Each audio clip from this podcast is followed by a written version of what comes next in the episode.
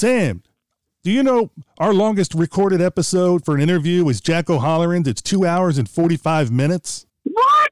Steve, hold my leopard fanny pack. Give me a microphone. We are going to make history tonight. In a world filled with movies, it can be hard to choose just one to watch. What do you want to watch? I don't know. What do you want to watch? I don't know. What do you want to watch? I'm not deciding this. What do you want to watch? I asked first. Come on. What do you want to watch? No. What do you want to watch? What do you want to watch, Patrick? What do you Where wanna even watch? narrowing down a You tell me genre first. can be a struggle. How about we watch a drama? Too many emotions. Okay, then how about we watch an action film? Too many explosions. I know, I know. Let's watch a horror movie. Uh, Wouldn't it be easier to leave things to chance?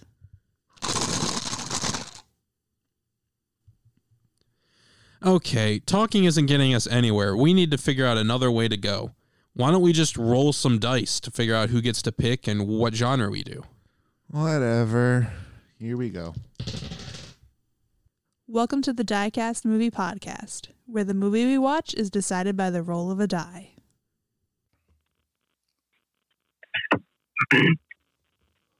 Hello, everybody. Welcome to another episode of Diecast Movie Podcast.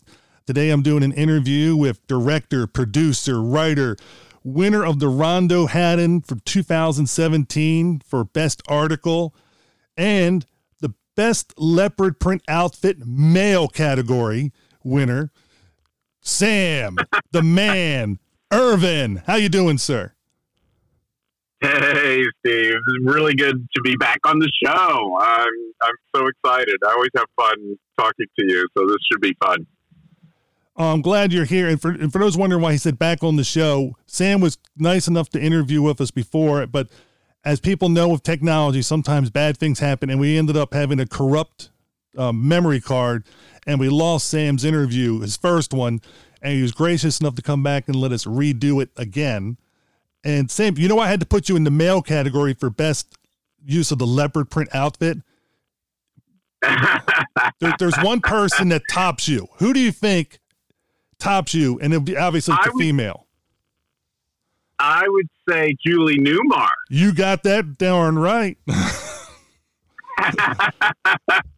and and you know she starred in my film Oblivion and Oblivion 2 and we were you know I wasn't sure how far she would let me push her to you know do an homage to her Catwoman days but she was playing a character named Miss Kitty who ran the saloon on uh, in the town of Oblivion on a distant planet and so, you know, she agreed to wear a cat suit and everything. And I said, instead of the usual black, let's go leopard. And she was like, yes.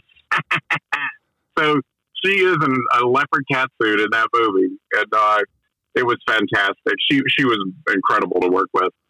Oh, I saw. I've watched both both the Oblivion movies, and um, for those wondering, Oblivion, the first one is available on Amazon Prime. So if you have Amazon Prime, what as soon as this as soon as this podcast is over, watch it.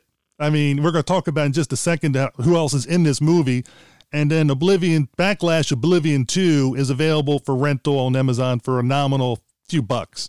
And that way, you get the full story. And um, since you brought up Oblivion, Nice. why don't we just move right into Oblivion? Okay, cool. and we'll and we'll Well, get people about it. yeah, I um, I had uh, started.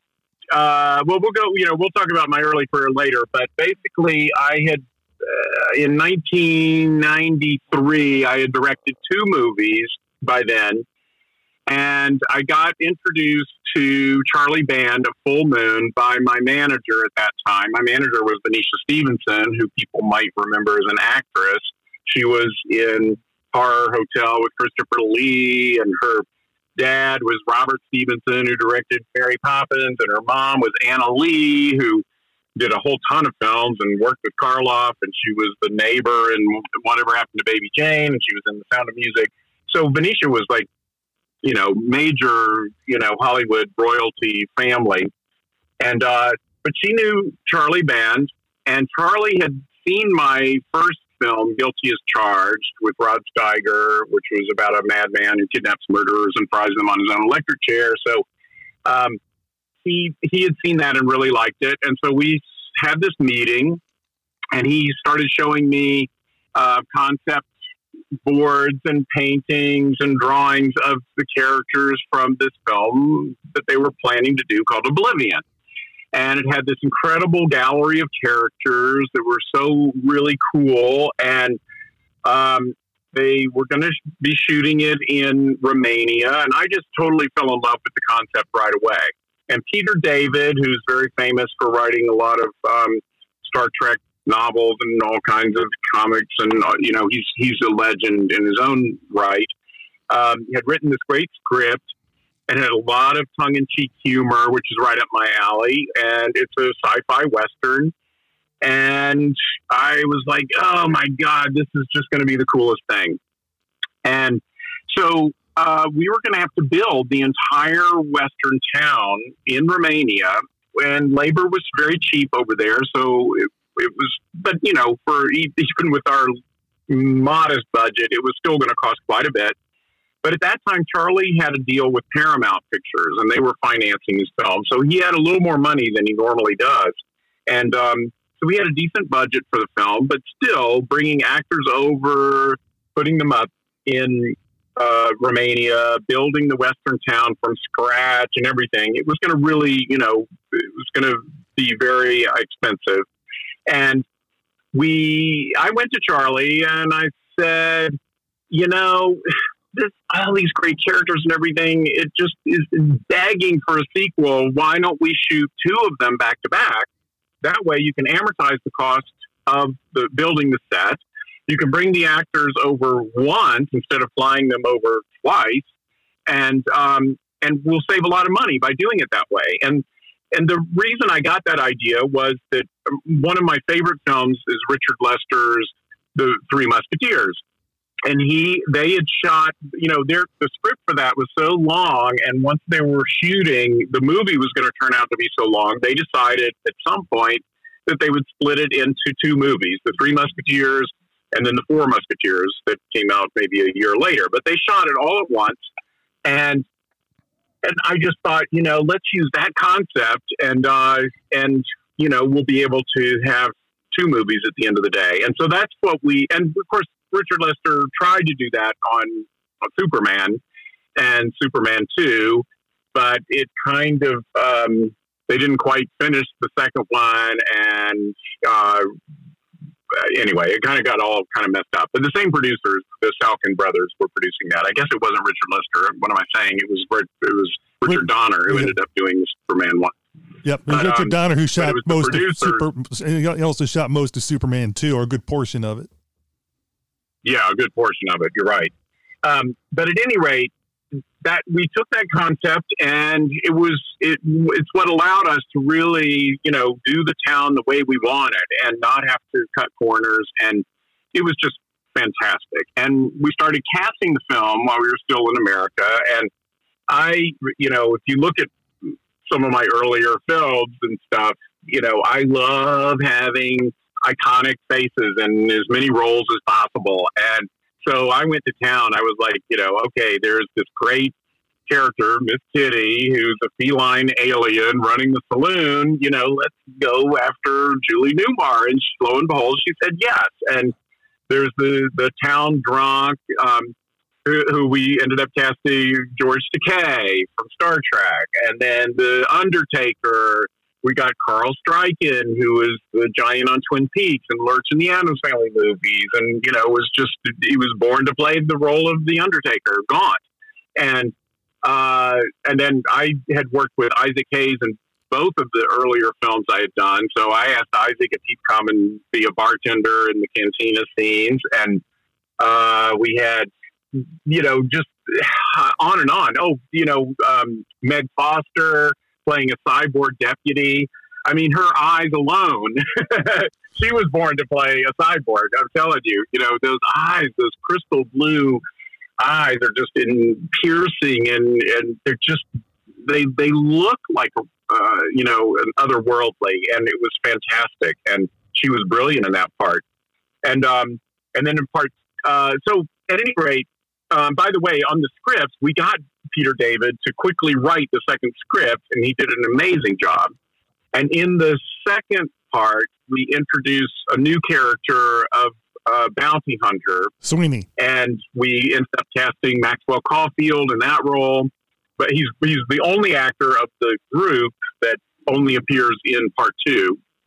And uh, but at any rate, it was just it was so so much fun, and um, we started we you know when you shoot we were shooting it like one big movie. So we would shoot it just set by set. If we were in the interior of the saloon, we'd shoot all the interior of the saloon scenes for both movies and then move on to the next set. And in most cases, we were able to do it that way. When we were outside on the, the main drag of Oblivion, we did have a little bit of availability problems because Isaac Hayes could only come for, you know, a, a certain period of time. He had other commitments, and a couple of other actors, you know, were coming and, going, kind of thing. So uh, when we started shooting in the fall, it was very hot, and so we did as many scenes as we could on the street. But we had to save a few scenes because of actor availability for later, toward the end of the shoot. But by the time we got there, uh, it was uh, snowing. So, in order to match the scenes that were already shot, we had to shovel all the snow away and uh, hair dryers, you know, getting the icicles off the the window panes, and uh, you know, it was it was crazy. And you know, people their breath, you could see their breath. So you you might notice a few continuity things like that if you're really pay close attention. Um, but you know that's just typical filmmaking. You know, you always have these obstacles that you have to overcome. But you know, we had a blast. There was oh, there's another one when they go in in part two. They go into this cave, and the main character, played by Richard Joseph Paul, and uh, Maxwell Caulfield is his bounty hunter. There's this. I think it's an explosion or something, but it kind of rocks the place almost like an earthquake, and the the tremors make them fall into this water. Yep. And the water inside the cave, and this creature is supposed to grab them from down in the water, and and we had designed this, you know, tentacles and all this crazy stuff and it, it was being constructed at full moon in you know California, and all of that had been shipped over, but somehow it had gotten caught up in customs and didn't make it there in time, and we had to shoot this scene. We you know so. I just said, boys, you know, this, I know it's, I'm, it's this is going to sound like, you know, I'm uh, Ed Wood and, and, you know, that scene where Lugosi is like, you know, trying to make this this creature, you know, look alive. I said, you don't have to hold anything. You just have to pretend that you're being grabbed from below by something that we don't even see. So they looked at me like, okay. Um, but they did it, and it was fantastic, and and they really made it sell, and you know somehow we made it, you know, made it work on you know without any creature there at all. And the other problem about that water was that the first day we started shooting, the water was so cold. This cave was just built with chicken wire and you know paper mache out behind one of the the storefronts of this, you know, the facades of the um, of the little town. You know, some of which had interiors, but most of many of which just were is just a facade, and that was it.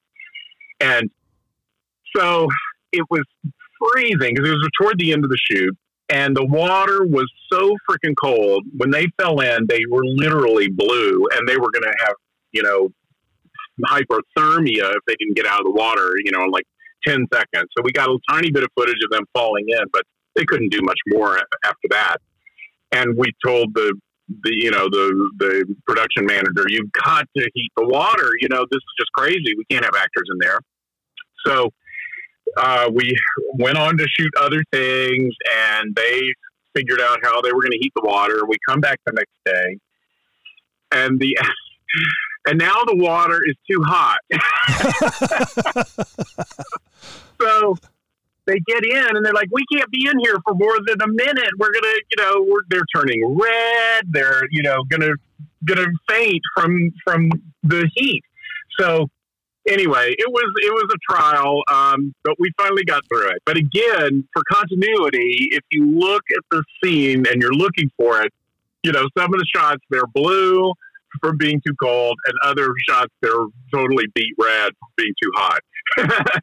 but anyway, we we managed to get the scene, and uh, it was it was it was fun. I mean, in retrospect, at the time we were like, uh, could anything else go wrong?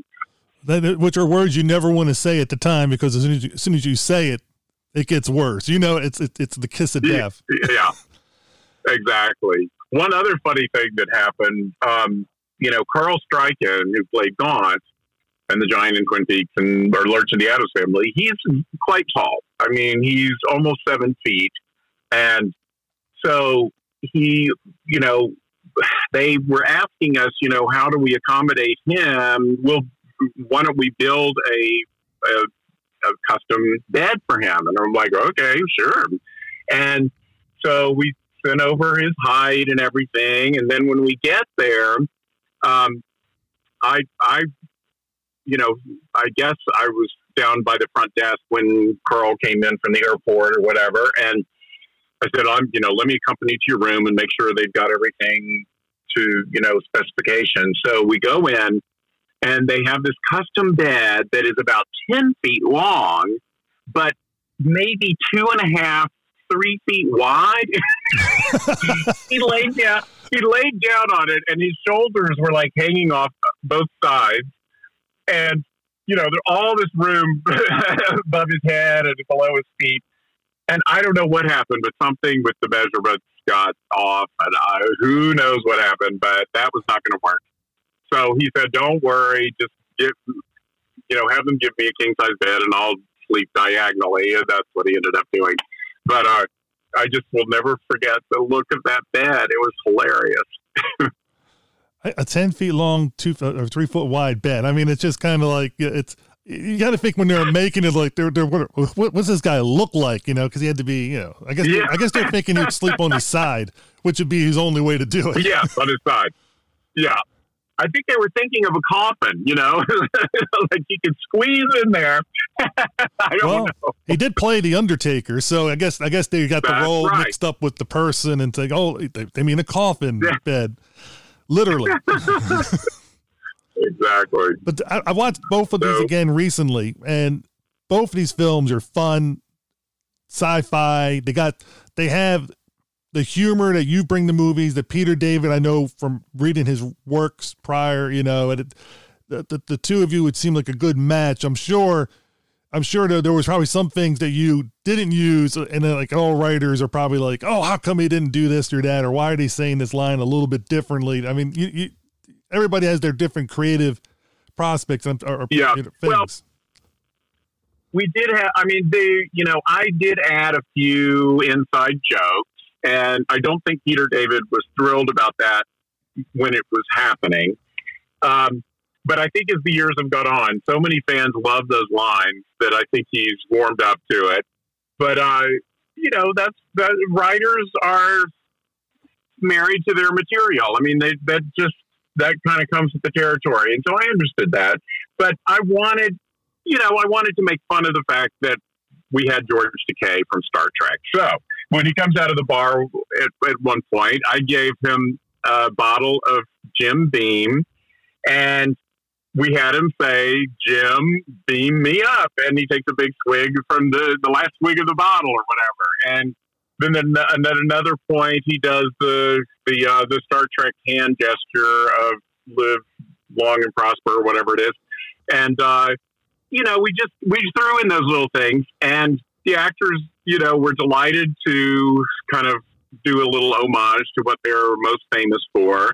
And with Miss Kitty, with Julie Newmar, we had her say perfect the way she would say perfect on Batman, and you know, things like that. And so, you know, we yeah, it was it was tongue in cheek all the way through anyway. And Peter David had put a lot of humor in it, and so I just felt like you know this this this would be fun, and so we did, and we took a chance, and people seemed to really love it. We had we had midnight shows of this. I convinced Charlie that you know what if this could be the new Rocky Horror Picture Show? You know, let's try let's let's do 35 millimeter prints and let's try some midnight shows here in Los Angeles. And we did, and I marketed them like crazy. And I got uh, George Takei, Julie Newmar, and Carl Struycken to come and appear. And we took out ads in different local newspapers and magazines, and and we sold out the first, you know, the first two or three weekends at the Sunset Five in West Hollywood were sold out, and it was fantastic. But Charlie just didn't have really kind of any kind of theatrical distribution thing kind of set up, and so it just it never really took off in that way, and did go direct to video, which is really what it was intended for in the first place. But the advantage to that for me as a director was to be able to sit in a theater and listen to people laughing and what they were reacting to, which you know you never get that feedback when it's just a direct to video. So it was so much fun because audiences just ate it up. And they loved all those homage lines, you know, to, to Star Trek and whatever. They just, they, you know, they just howled at those. So I felt like, you know, we really did have a crowd pleaser. And it, it, it's too bad that it doesn't get to be seen in crowds more often because, you know, a comedy can really come to life even more when you have that kind of audience reaction around you and it becomes very infectious. I love Julie Newmar when she was in her fight scenes where she would always be doing the claws like a cat and you know and um she ran she ran of course the saloon and the um, brothel for those wondering and there was Yeah. one time there was a patron in the second movie um who was being a little handsy with one of the ladies and she both Yes. times just demolished him. I mean, you know, it, it, it was just, it- the first one was very subtly and methodically and assertively. And the second time, when he laid hands on the one, that was when he was being more verbal or was going to do something she didn't want to do. And the, the second time when he actually um, laid hands on her, she just literally took him down the stairs. I mean, and it was just, it Yeah. was, but she clawed him up. I mean, everything. And uh, it was, it was just, it was just amazing how to see her in, you know, so all, all those, all of us that loved her as Catwoman, it was like this would be Catwoman years later, still a, a, a tough person who's going to not take any crap, but yet she did it in a charming way when she when she had to. I mean, it was just exactly. And we had um, some of the uh, extras for prostitutes. I wanted to have diversity, and there was this incredibly beautiful um, black woman. I was going to say African American, but she wasn't American. She was she was, I guess, born in Romania, but um, she was so African Romanian. I don't know what the proper way of describing her would be, but uh, she um, I had seen her at you know casting sessions and things like that for for locals, and oh my God, she was just so beautiful. And I'm a huge fan and collector of Josephine Baker, the great you know um, dancer and singer who was an American who went to Paris and became huge in the 1920s and 30s, and and she was famous for wearing a banana skirt. And um, so I said, you know, let's let's uh, cast this woman as one of the prostitutes, but let's dress her in a banana skirt. So they made a banana skirt for her and everything. And I was so thrilled to have that little homage to Josephine Baker on, you know, on a distant planet in the future in outer space. You know, why not? so that was fun. The other thing that I wanted to touch on is the music.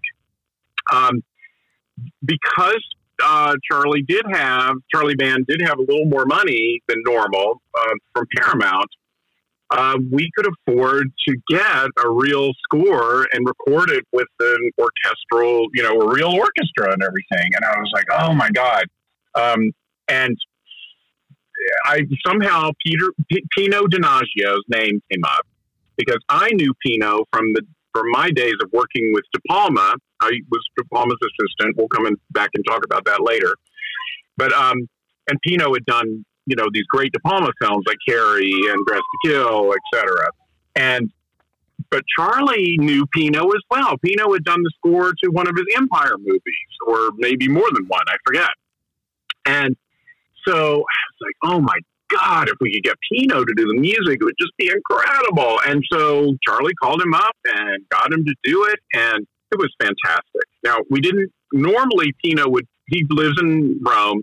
He would, when I worked for, uh, on the De Palma movies, Pino would come in, meet with the director, go through the film, and do the quote unquote spotting session where you sit down and decide where the cues are going to be begin and end and exactly what, what has to be highlighted, et cetera, et cetera. But um, we didn't have the money to fly Pino in and do all of that. So we did it long distance, and which worked out just fine. Uh, and he recorded it in Rome, and the music is incredible. It's kind of, I mean, it's got all sorts of Pino flourishes but he was also doing a bit of an homage to Ennio Morricone with the spaghetti western kind of, you know, good, bad, and the ugly flavor here and there. And it was just, it was so incredibly perfect. Now, we edited, now, you know, when we came back from shooting, we edited just part one because that's what they were going to need to release right away. And he said, don't, you know, Charlie said, don't, don't spend time editing part two. We'll get to that down the road. You know, I, I want to have at least a year between the releases, so we don't need to edit part two right away. So that was just kind of on the shelf. In the meantime, Charlie had me go down to Mexico and direct uh, Magic Island for his Moonbeam label, which is a little more family oriented fantasy film. And then I came back and we edited Magic Island and got that out. Well, when we finally got around to editing Oblivion 2, the Paramount deal had fallen through. Charlie had no money. It was we were just like having to scrape the bottom of the barrel to get that finished. And there was no money to have Pino Donaggio come and write a new score for part two. So Charlie was going to get his brother, um, Richard Band, to do a synthesizer score, um, which Richard does brilliantly. He has his own, you know, garage studio and um, he had done the score for Magic Island, and it was terrific. And and I love Richard, and it's no reflection on him at all. However, I just felt like we've set the tone and the melodies of the themes and everything in Oblivion One with Pino's score. I just can't imagine part two with an entirely different composer, a synthesizer score instead of um, orchestral. It was just, it wasn't going to work. And I remembered the Richard Lester uh, Three and Four Musketeers. They had the same problem. The first one was scored by Michel Legrand, and it was fantastic, and you get all used to the themes and everything. But then when they finally got around to editing part two, the Four Musketeers, Michel Legrand was not available, and they ended up getting Lalo Schifrin to do the music. And Lalo is, you know, Mission Impossible. I mean, he's a fantastic composer. Nothing wrong with that, but it just wasn't the same thing. It wasn't the same themes. It wasn't the same flavor at all. It was very different, and it always bugged me that, uh, you know, even though the film, the two films are so, you know, of a they're they're they're unified in every way except for the music. And so I when we were editing Oblivion 2, I took Pino's score to the first one and used it as temp music and all the scenes. We edited all in and edited it really beautifully. And played it for Charlie, you know, when we played the director's cut and which he loved, and he thought the music worked really well. And I said, "Well, Charlie, can't we just repurpose and reuse Pino's score from the first one for this because it works brilliantly as it is?" And so that's what we ended up doing. So we recycled Pino's score for part two. And we, you know, I worked with the sound editor very carefully to make sure that all the edits were smooth and that we, you know, did a really, really um, careful job with it. And there were a couple of cues from part one that we ended up not using for one reason or another that we do end up using in part two. So there are a couple moments of fresh music that you haven't heard before. So um, anyway, I was really proud of the job we were able to do and, and be able to keep that that continuity of the music for part two. Yeah, as as the end um, listener, you know, because obviously, you know, we don't know we don't know all those details and stuff until now. I enjoyed both movies. I think you're able to tie in a lot of things with it, and um, it kept the humor going. You actually also had stop motion creatures. Yes. You know the the, the scorpions, and then the um, in the second one you had the gigantic tortoise like creature. You know, which Yes. and I, I like how you tied it earlier in the movie because um, Lash had there was a small like tortoise like creature that was making noise when she was at the cave, and she picked it up and threw it out of the way. And at the end, Yeah. I don't know whether it was the same one that got big or it was like the mama or the papa version or whatever. But that, that thing I was always, I always thought of it as being the mama. yeah. coming after them, you know, at, at the end it, was- when they were there, and it was just like, oh, I remember you. You did something bad to one of my children, and I'm going to get you.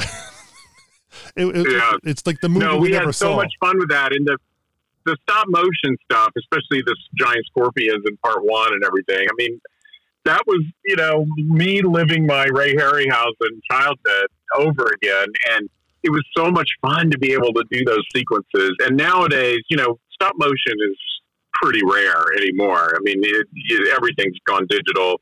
So this was, you know, kind of a last gasp at, uh, at having fun with that. And oh man, it was just fantastic. And Joe Grossberg was the main guy spearheading all of the stop motion stuff and just brilliant. He's gone on to do, you know, major films and stuff in the digital world now. But um, you know, it was it was a dream come true in every way. There was so many things about that film that just were, you know, once in a lifetime experiences. And like I was telling listeners, I mean, if you want to have a fun Saturday matinee experience, this is a great double feature. Just just watch them both. You know, in between, go get yourself a refill and your bowl of popcorn, whatever drink you want, and then just enjoy the second film. And it's it's especially if you know the references. Like if you're a Star Trek fan, a Batman TV show Yeah. fan, um, it's it's going to even be more layered and and with those with the the humor that you'll get.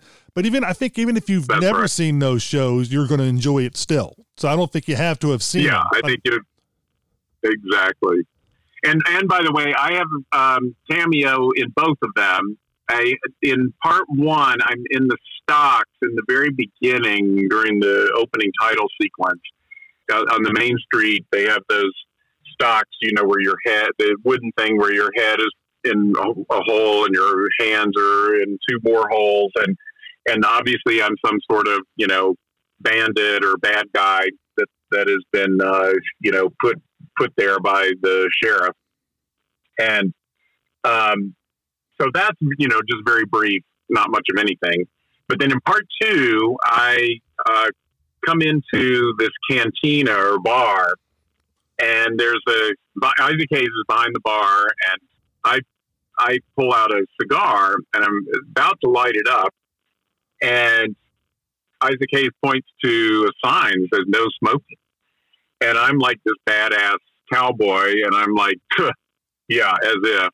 And so my sidekick, you know, bring pulls out the lighter, and I light up that cigar, and then you know, taking the first drag, and then all of a sudden, bam!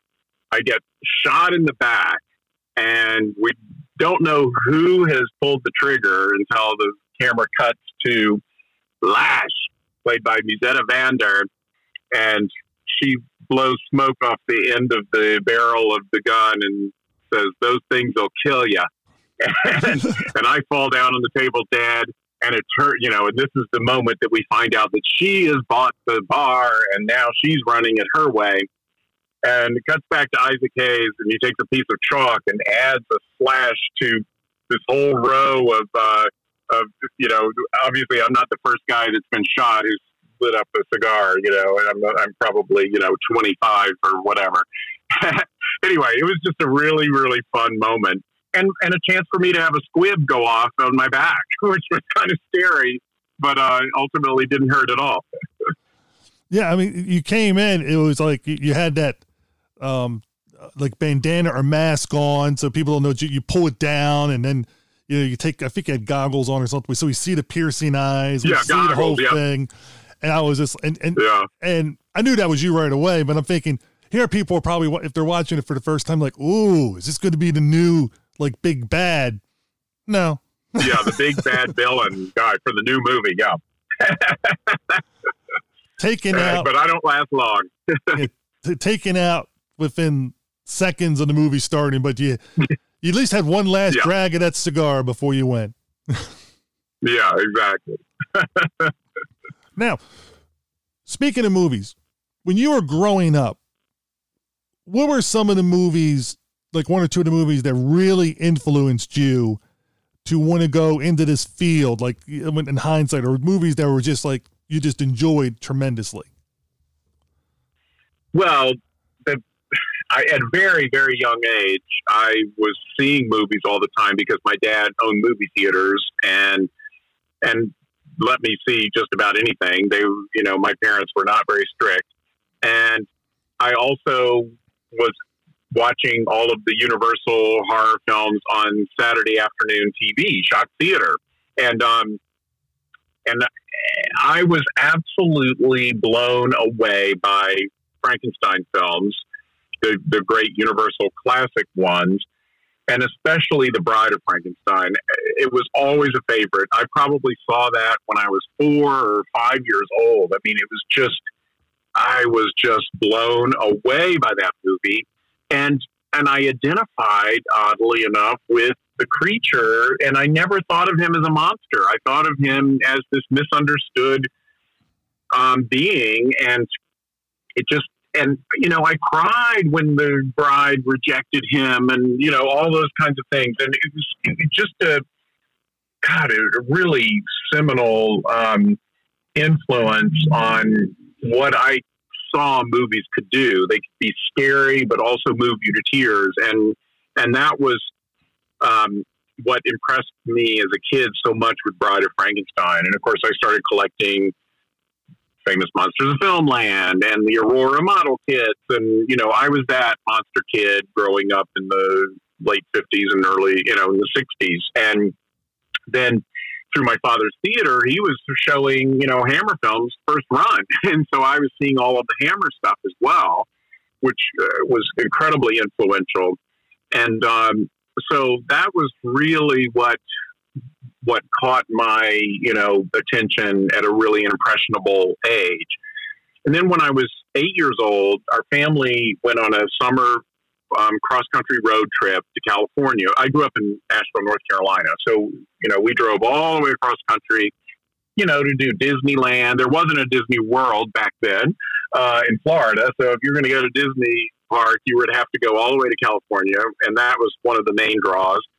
But while we were there, my dad got a VIP tour at Warner Brothers Studios, and because of his connections in the movie business, and I walked on to the set of The Great Race, directed by Blake Edwards, and it was a giant tank of water with an iceberg and antique cars and, and all of that. And there was Jack Lemmon and Natalie Wood and Tony Curtis, and there was a wind machine and wave machines, and I, I just I could not, you know, the eyes just popped right out of my head. I couldn't believe all this was being created on a soundstage. I thought if they were going to shoot on an iceberg, they'd have to go up to the North Pole and wait for a storm, and you know, I just had no idea that this stuff was created, and I also saw that day some forced perspective that they did with a model of a mansion up on a hill.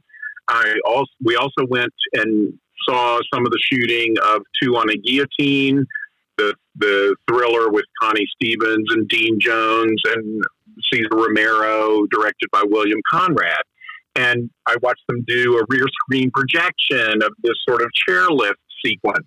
And I was amazed at that.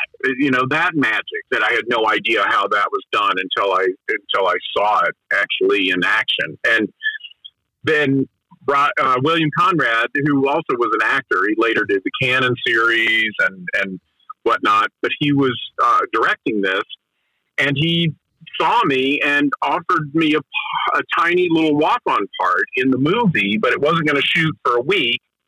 And my we were supposed to be, you know, at the Grand Canyon or whatever but on the day that they were going to shoot, and my parents weren't going to change the trip or anything. So, oh, we had to turn it down, Oh. and I've never forgiven my parents. Oh, I've never forgiven my parents for that.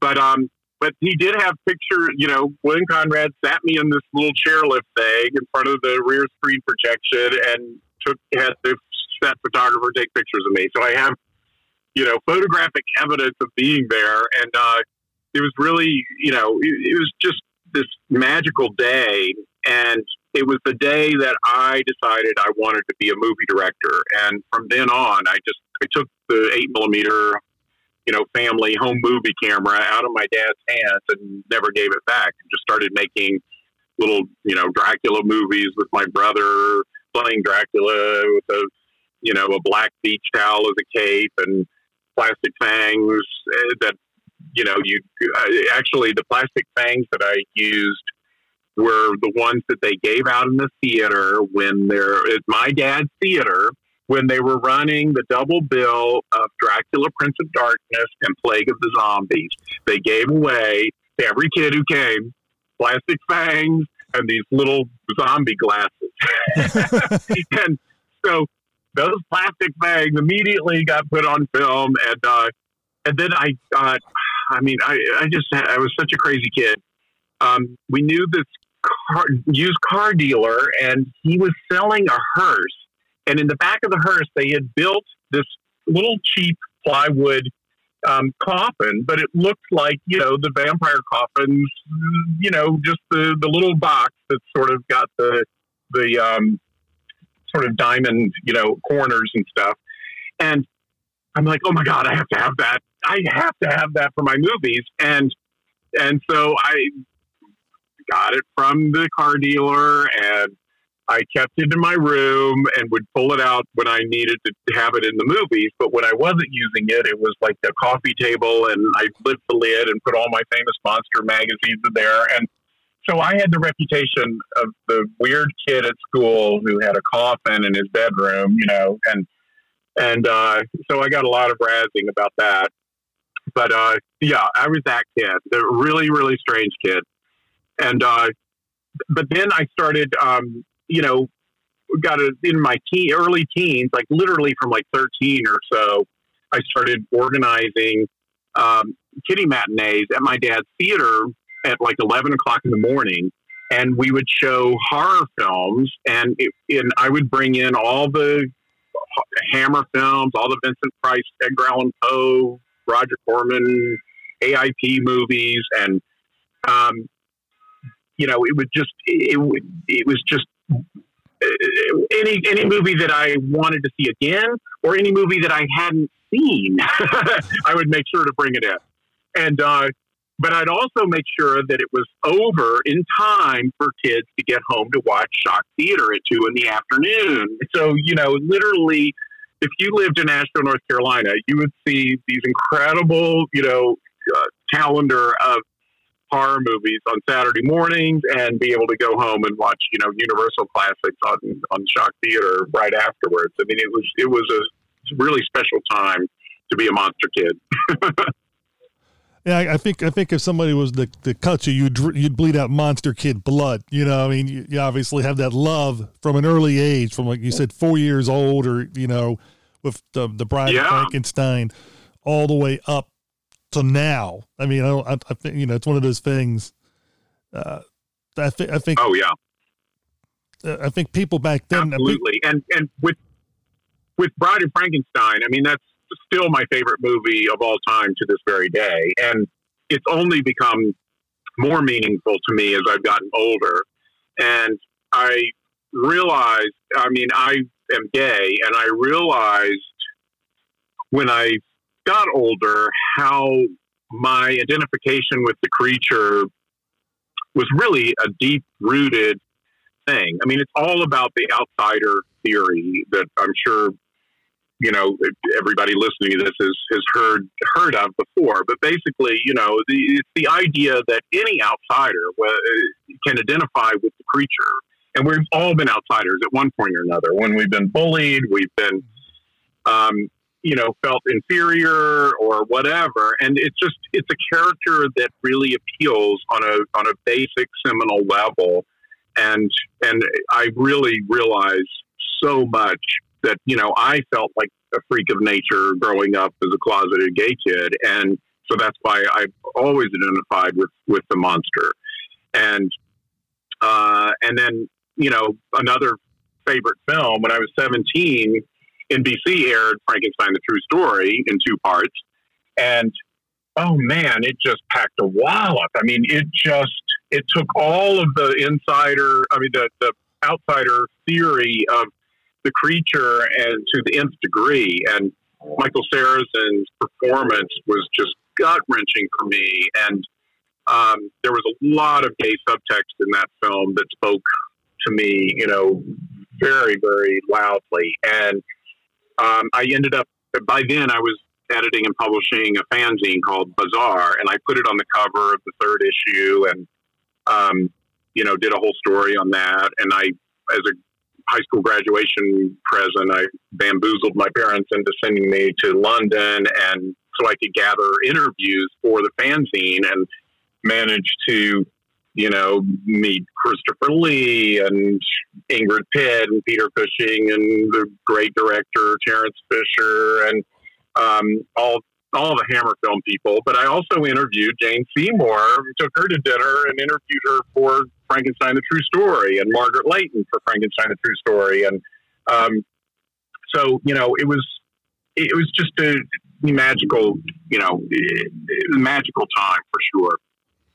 And you didn't you just didn't interview Jane Seymour once for this project. You've interviewed her multiple times including yeah, three times now. I, I interviewed her for that for for the for my fanzine Bizarre in 1970. I went to London twice. It was in 74 and 75, and I actually interviewed her in 75. And then 30 years later, or was it 40 years later? Um, I interviewed her for Little Shoppe of Horrors. Um, the editor Dick Klemensen wanted me he, he wanted to cover Frankenstein the True Story and he'd do a cover story on it and everything. And I said, Well, I'm I'm gonna have so much to talk about, I'm gonna need the whole issue. And he said, You got it. So I basically commandeered the entire issue on Frankenstein the True Story, 120 pages, and uh, and interviewed Jane Seymour again. And this came out in 2017 and uh, won the Rondo Award for Best Article of the Year, which I'm so proud of because it's such a labor of love on that project. And then that led to um, me doing the extras for Shout Factory's new Frankenstein the True Story Blu ray that came out um, right at the beginning of the pandemic last year in March of 2020.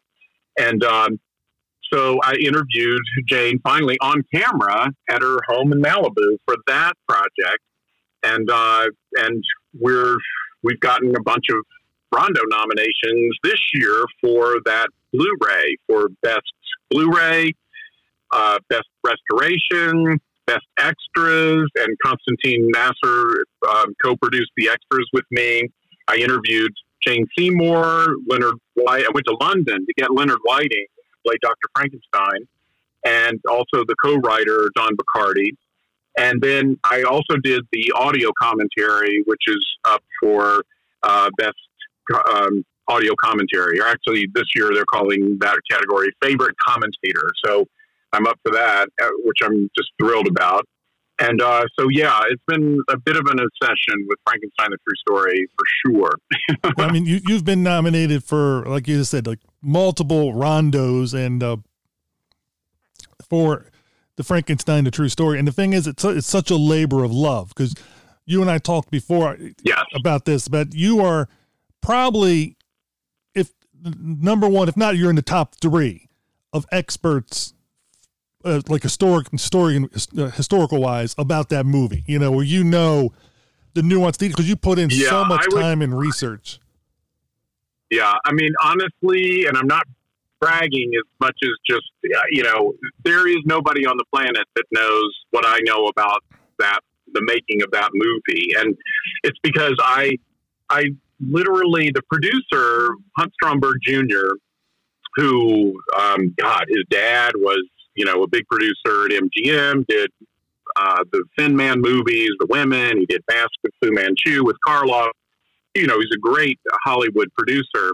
Well, his gay son, Hunt Stromberg Jr., his lifelong project, you know, labor of love project was Frankenstein, the true story. His favorite film of all time is Bride of Frankenstein. He discovered Maila Nurmi and cast her in the first ho- horror hosting gig ever, The Vampira Show. And he created that show and produced it that led the success of that led to him being vice president of programming for CBS, where he created shows like, oh, you know, The Munsters, and he was the one that cast Lily Munster as, as uh, I mean, cast Yvonne De Carlo as Lily Munster, and put the white streaks in her hair as an homage to Bride of Frankenstein. I mean, this guy is like, you know, I feel like I was separated at birth or something. You know, he I identify so much with everything that Hunt Stromberg Jr. loves. And I found out that all he, he is no longer with us, but all of his papers and files are archived at the University of Southern California in the Cinematic Arts Library. Well, I used to teach at the Cinematic Arts um, division of USC, and I know the archivist there, um, Ned Comstock, really well. And he said, "Well, you know, no one's cracked these boxes open, and they've been here since you know the '80s when he died." And I said, I want to go through every single paper of that entire collection. And so I did. I spent months. And so, you know, I found out stuff. I there were memos and letters and everything about the making of Frankenstein the True Story that no one on the planet would know about. And I interviewed um, over 20 people who are still uh, with us who worked on the crew or acted in the film. And just, you know, I, I dug up everything about it. And uh, so, yeah, I'm pretty much the one and only expert on that movie, to be honest. And uh, I've made it the sort of one man crusade to to bring back this film to to people's attention and to rehabilitate its its reputation, and also to to claim its place in history in the LGBTQ film world for all of the gay subtext that was purposely put into the film by the screenwriters who were a gay, very famous gay couple, um, Christopher Isherwood and Don Bachardy, and its producer Hunt Stromberg Jr. and its gay editor Richard Marden. They called themselves the Lavender Hill Mob, and they were, you know, pushing the gay agenda to to sneak in as much subtext as they possibly could on this project, which has, you know, just been so much fun to uncover and and uh, and you know talk to the the to Don Bachardy, the co-writer who's still with us, and you know confirm that all this stuff was was done intentionally. So anyway, it's just been it, it, as you say, labor of love times ten. I enjoyed watching that when it first came out. I remember you, you and I are old enough where we saw it live on TV, so to speak, you know, our first run. And I just remember because, you know, it's a two day thing. And, and, and then it'd been decades until I saw it again. And, but there were scenes yeah. from that movie and certain parts that just stayed with me all those decades later. And when I went to Oh, watch yeah. the film, It I was- was like, yep, that's exactly how I remembered it. And everything, you know, fell into place. And to know that you were able to help push for that restoration, get these things done so people can see it the way it was meant to be. Because they did come out with that, the, um, what what was it? There was a part of it that was heavily edited. And that, that was, Yes. that did, did What happened no was justice at all. None. That that- you know, it after it showed twice on NBC. It showed uh, in '73, and then they reran it in '74 in its full three-hour version. I mean, it was in it was on two nights, two hours each night. But when you take away all the commercials, it, it ends up being about three hours. And but after they ran it twice, then it kind of disappeared. And it was a hard film to, you know, run on late night TV because it was just so damn long.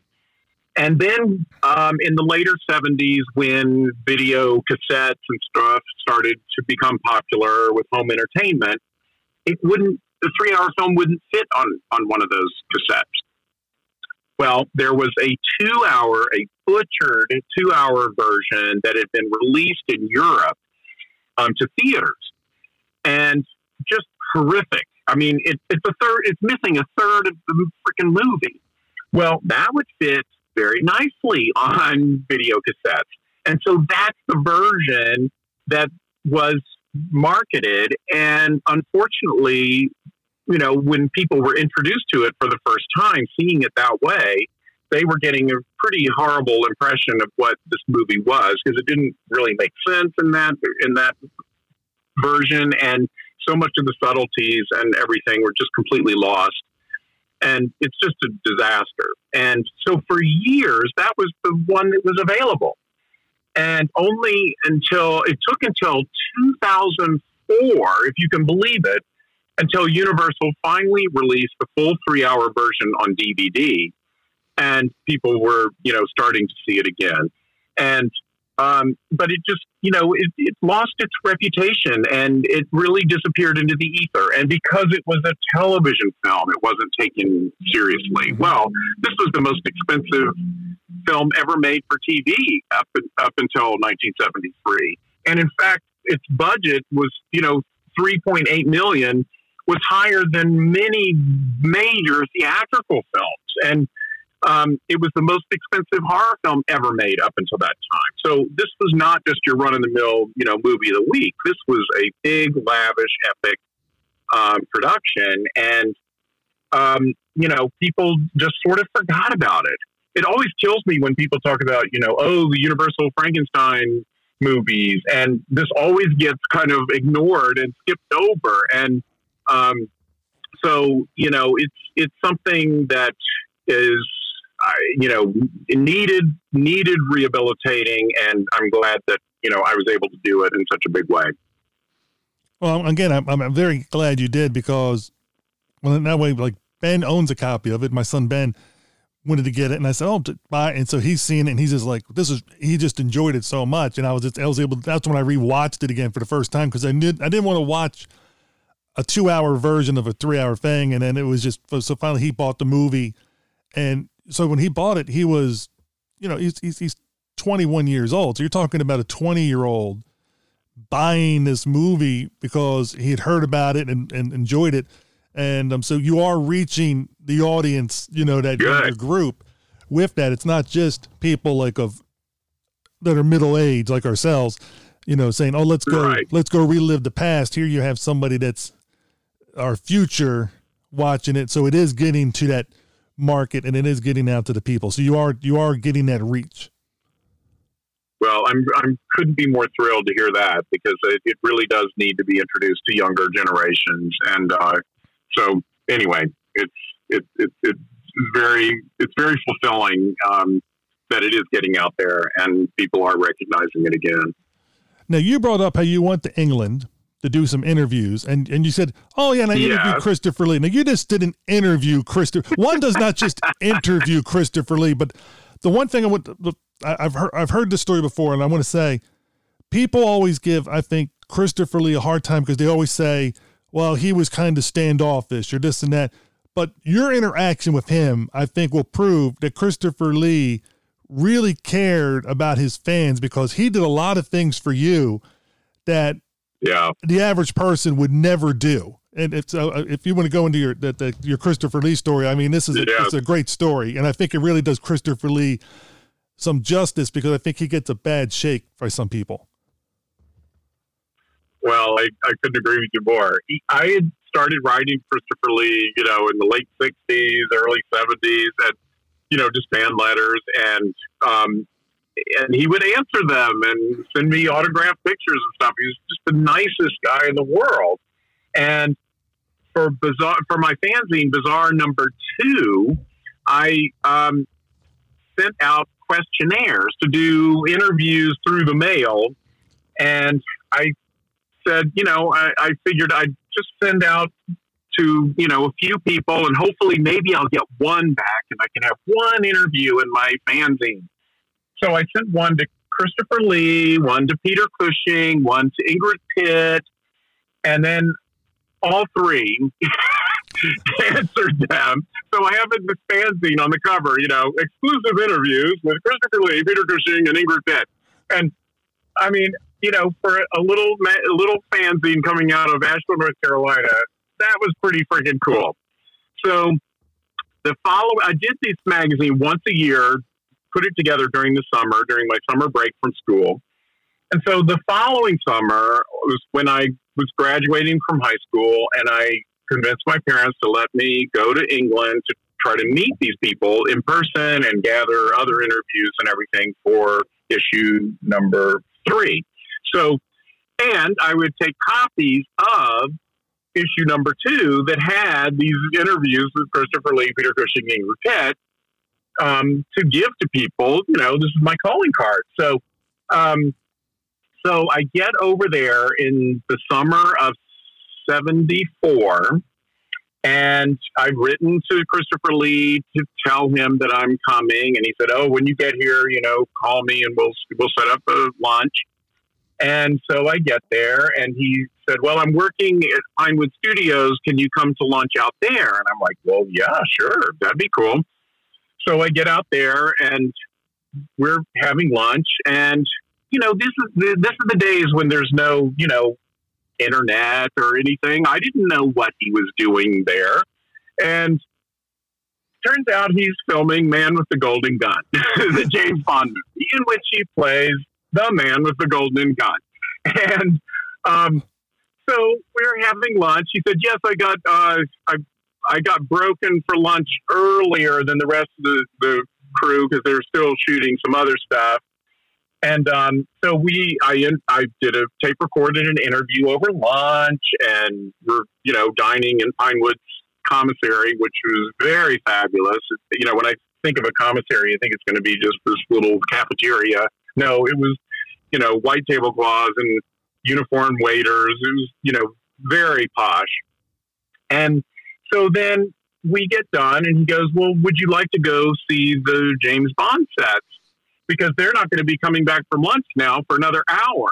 So for the next hour, I get a private tour of all the James Bond sets by Christopher Lee himself. and we're go- he's taking me through his lair. The Scaram- his character was Scaramanga, and we're going through the lair and this little hall, this little incidental hallway that barely figures into the movie at all. It, it, the, it's lined with these glass cases of butterflies, like a huge butterfly collection from floor to ceiling. And I'm looking closer at the butterflies and I said, Are these real butterflies? And he looks at me and he goes, um, This is a James Bond movie, not a Hammer film. and the way he said Hammer film, his nostrils were flaring. It was like, you know, it was like the shit on the bottom of his shoe.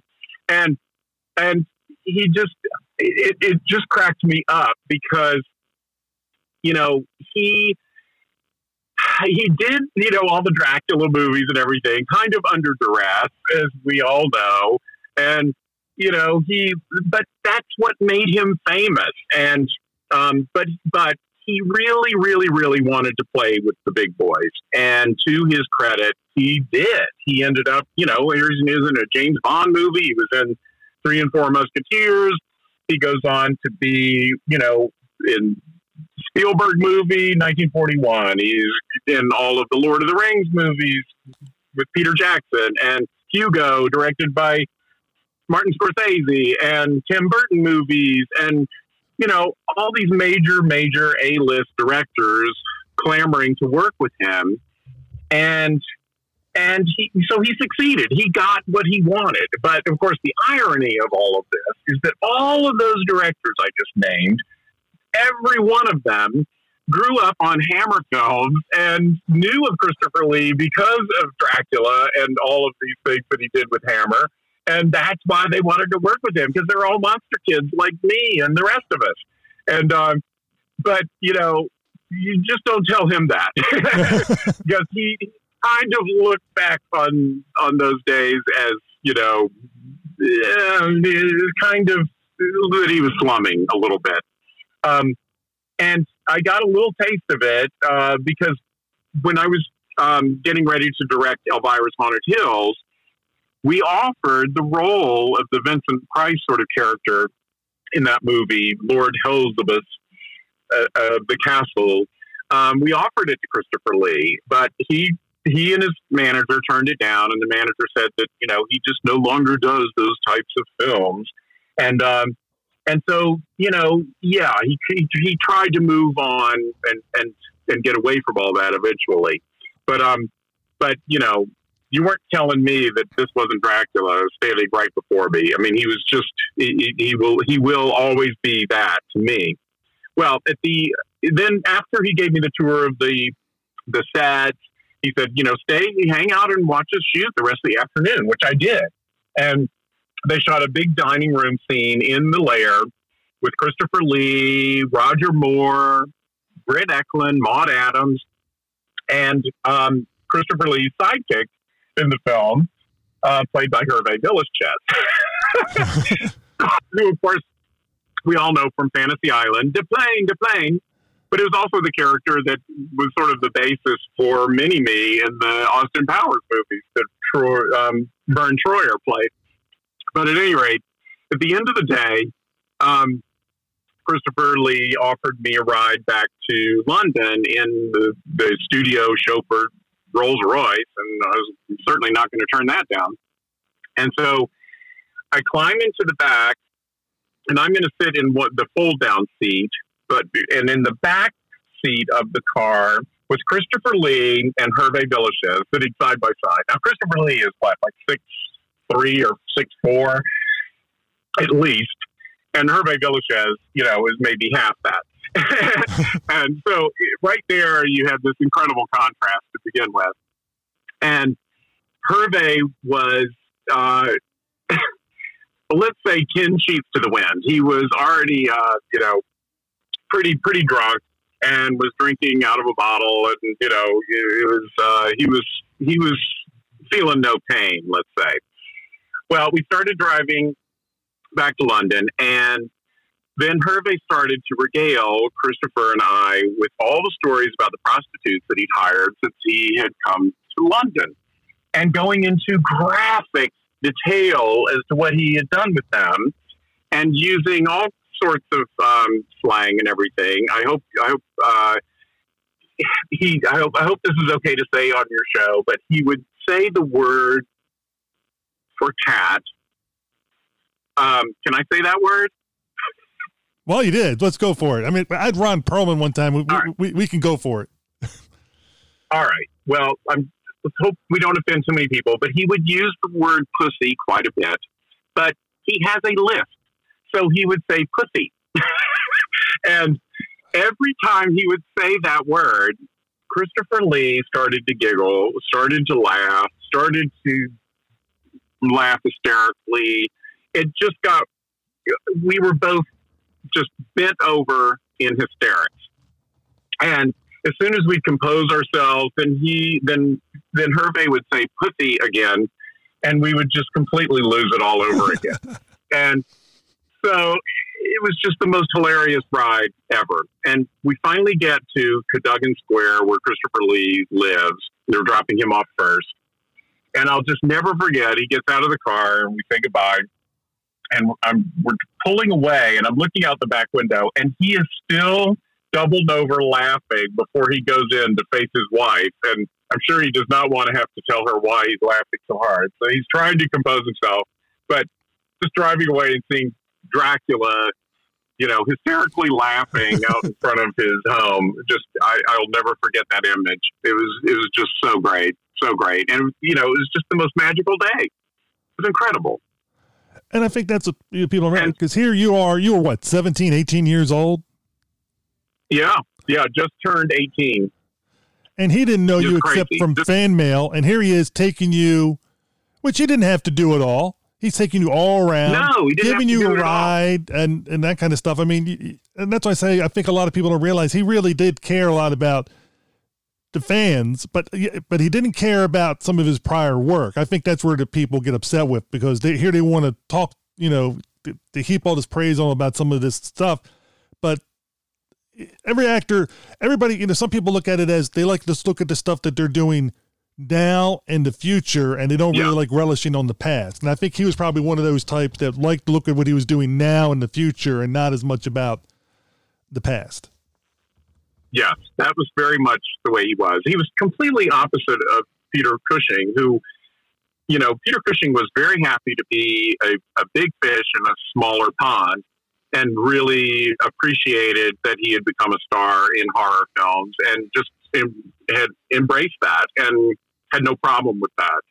Whereas Christopher Lee, you know, saw it as a stepping stone to, you know, something bigger and, and in his mind, better and um, so they were different in that way. They were both incredibly nice men, but you know, Christopher Lee had a bigger ego in terms of career, Mhm. and uh, and that's you know that's just the way it was. I mean, I will you know. It's just it's just him, and I I find it amusing, and and uh, I love him to death, you know. But that's just the that's just who he was. Um, it was it was fantastic. Now I had also become friendly with Vincent Price. I had written to him for years, and I had actually gone to see him in one man shows and lectures and things that he would do in America when he would tour around. I had seen him, um, you know, maybe three times and met him and gone backstage afterwards to to chat. And so um, when I got to London, I didn't expect him to be in London because he, you know, really lives in, in Hollywood. And, uh, but I wanted to interview Diana Rigg because she had just played Vincent Price's daughter in Theater of Blood. And of course, we all loved her as Emma Peel in the Avengers TV series. And she was in, she was a Bond girl in On Her Majesty's Secret Service, the only Bond girl that married James Bond. And, you know, so I had lots of stuff I wanted to talk to her about, and I was having a hard time getting her management to pay attention to me. And uh, but I found out she was starring on uh, in um, Pygmalion on the West End, and Pygmalion, of course, being the the play that My Fair Lady, the musical, is based on, and um, and she was playing Liza Doolittle. So I decided, well, I would love to see her in the play. I'll go see it and then hang out at the stage door and see if I can get an autograph and maybe talk her into doing an interview. So I get to the theater and it's completely sold out, but there's always somebody selling a ticket out front. So I managed to buy a ticket and it was a really good ticket. It was like right down near the front in the orchestra section. And I take my seat and I'm waiting for the show to start. And then I hear this very familiar laugh right behind me. And I turn around and it's Vincent Price and his new wife, Coral Browne, whom he had met on Theater of Blood. She played one of the film critics that he kills. And by the way, Diana Rigg was the one that introduced the two of them. and before I can open my mouth, he sees me and he goes, Sam, what are you doing here? and and so I explain what I'm doing and that my goal is to interview Diana Rigg. And he says, Well, you're coming backstage with us after the show. And that's what happened. And so he takes me back and introduces me to her. We're all having champagne and and uh, she you know, she can't really turn me down now. So she agrees to do the interview and says, "Come back on." Uh, I think it was Wednesday or Thursday when they do a matinee and an evening show. And um, she said, "I hang out in my dressing room between shows, and we can do it then."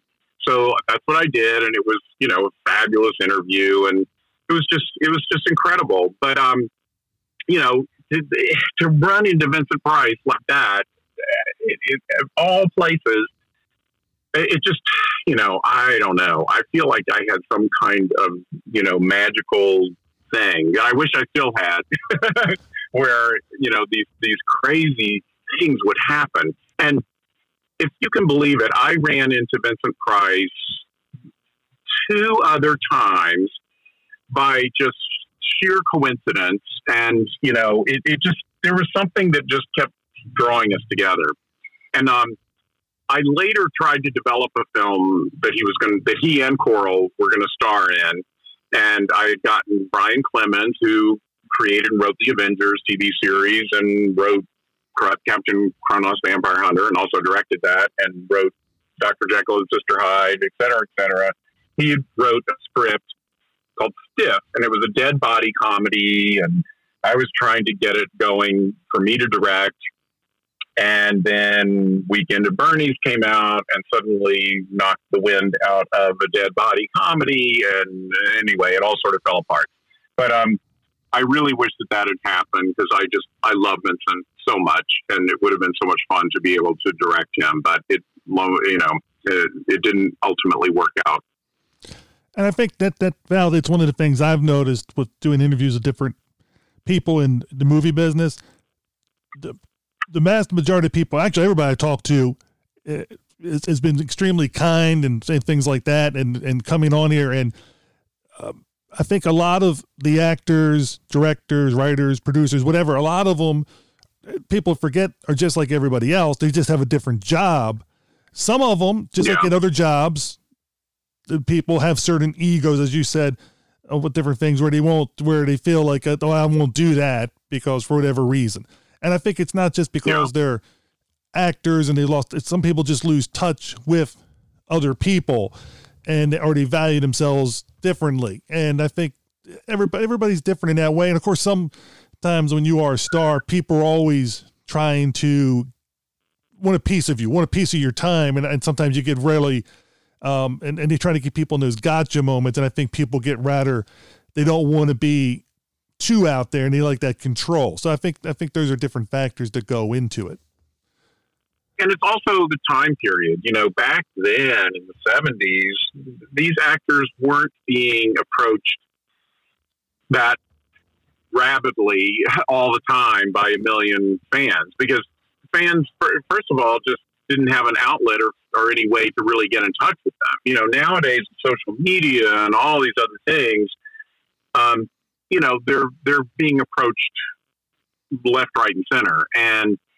so I think it, it is just overwhelming at a certain point if you're famous enough where you just can't possibly answer every fan letter or email or message or whatever. And, you know, you go to, they, you know, back then they didn't really, conventions were hardly, you know, barely starting. I mean, you know, when I went to the famous Monsters convention in 1975. I think that was the second time they had done that convention, and that was one of the very first of the of the fan conventions.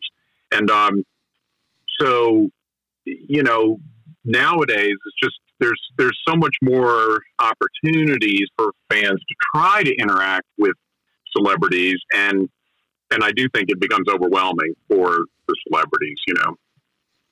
And I think that's and sometimes that happens when people go to a convention and they talk to a certain celebrity, and they got to remember, like they said, oh, they, they are rarely off putting or whatever, but they're human, and you don't know what's going on with them in their back in their life at that time. And um, yeah, so, so no, sometimes, sure. you, so when you have that one interaction, you can't let that be the judgment of somebody for their whole life. It, it, it, it which also goes to everybody. You can, you know, you can have you and I could have met, and I could have had a bad day and, and something like that, and you would be like, "Oh, that guy's a jerk," you know. But who's to say yeah. what was going on at that particular moment in time? And I try I try to have a tendency to give people the benefit of the doubt. Now, if they keep doing it to me, then I start to realize, okay, they are that way, you know, and that's just the way it, yeah. it is. No, for sure. No, there's no question about it. Now you you've been a director for a long, long time, but before you were a director, there was a director that helped get you your start, so to speak, in Brian De Palma. yes. Well, this is what happened. I um, when I started going to college, I did one more issue of of Bizarre in the summer of 1975. Um, between, uh, between my, I guess that would have been my freshman and sophomore year, And I figured I would continue doing Bizarre every summer, but um, I kind of got sidetracked with Brian De Palma. I um, at I went to the University of South Carolina and I became head of the film committee that ran the movie theater on campus there. And I was such a fan of Brian De Palma's early films, like Sisters, um, that was very Hitchcockian and had a score by Bernard Herrmann, and I just loved it. And then Phantom of the Paradise, the rock and roll version of Phantom of the Opera, and so I decided let we, we want to have a Brian De Palma film festival at on campus and show those two films and some of his other earlier films. And I decided I would just try to get in touch with De Palma. Well, I subscribed back in those days to Hollywood Reporter and Daily Variety, and I saw in the production charts that he was prepping a film called Carrie, and they had a phone number for a casting office in in Hollywood. I called there, and they put him on the phone. you know, this kind of stuff would never in a million years happen today, but back then it just everybody was just much more accessible. Okay, well, it turned out that this casting session was the most famous casting session in the history of movies because it was Brian De Palma and George Lucas sitting at the same table reading every kid in town for Carrie and Star Wars. Everybody who came in read a scene from both movies. and so during a break, I they put De Palma on the phone, and I explained what I'm doing in South Carolina, and would he come to appear at this festival? And he said, "Listen, I live in New York. I really need some stuff at my apartment. If you'll give me the airfare to South Carolina, then to New York, and then back to L.A., I'll come for the Triangle airfare."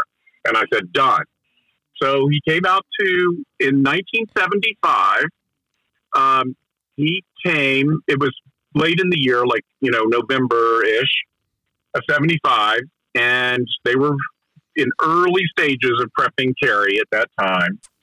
He came to the University of South Carolina. I took him to around to some film to a film class that I attended, and he had brought a cassette and a little cassette player of the score to Obsession that they had just finished recording.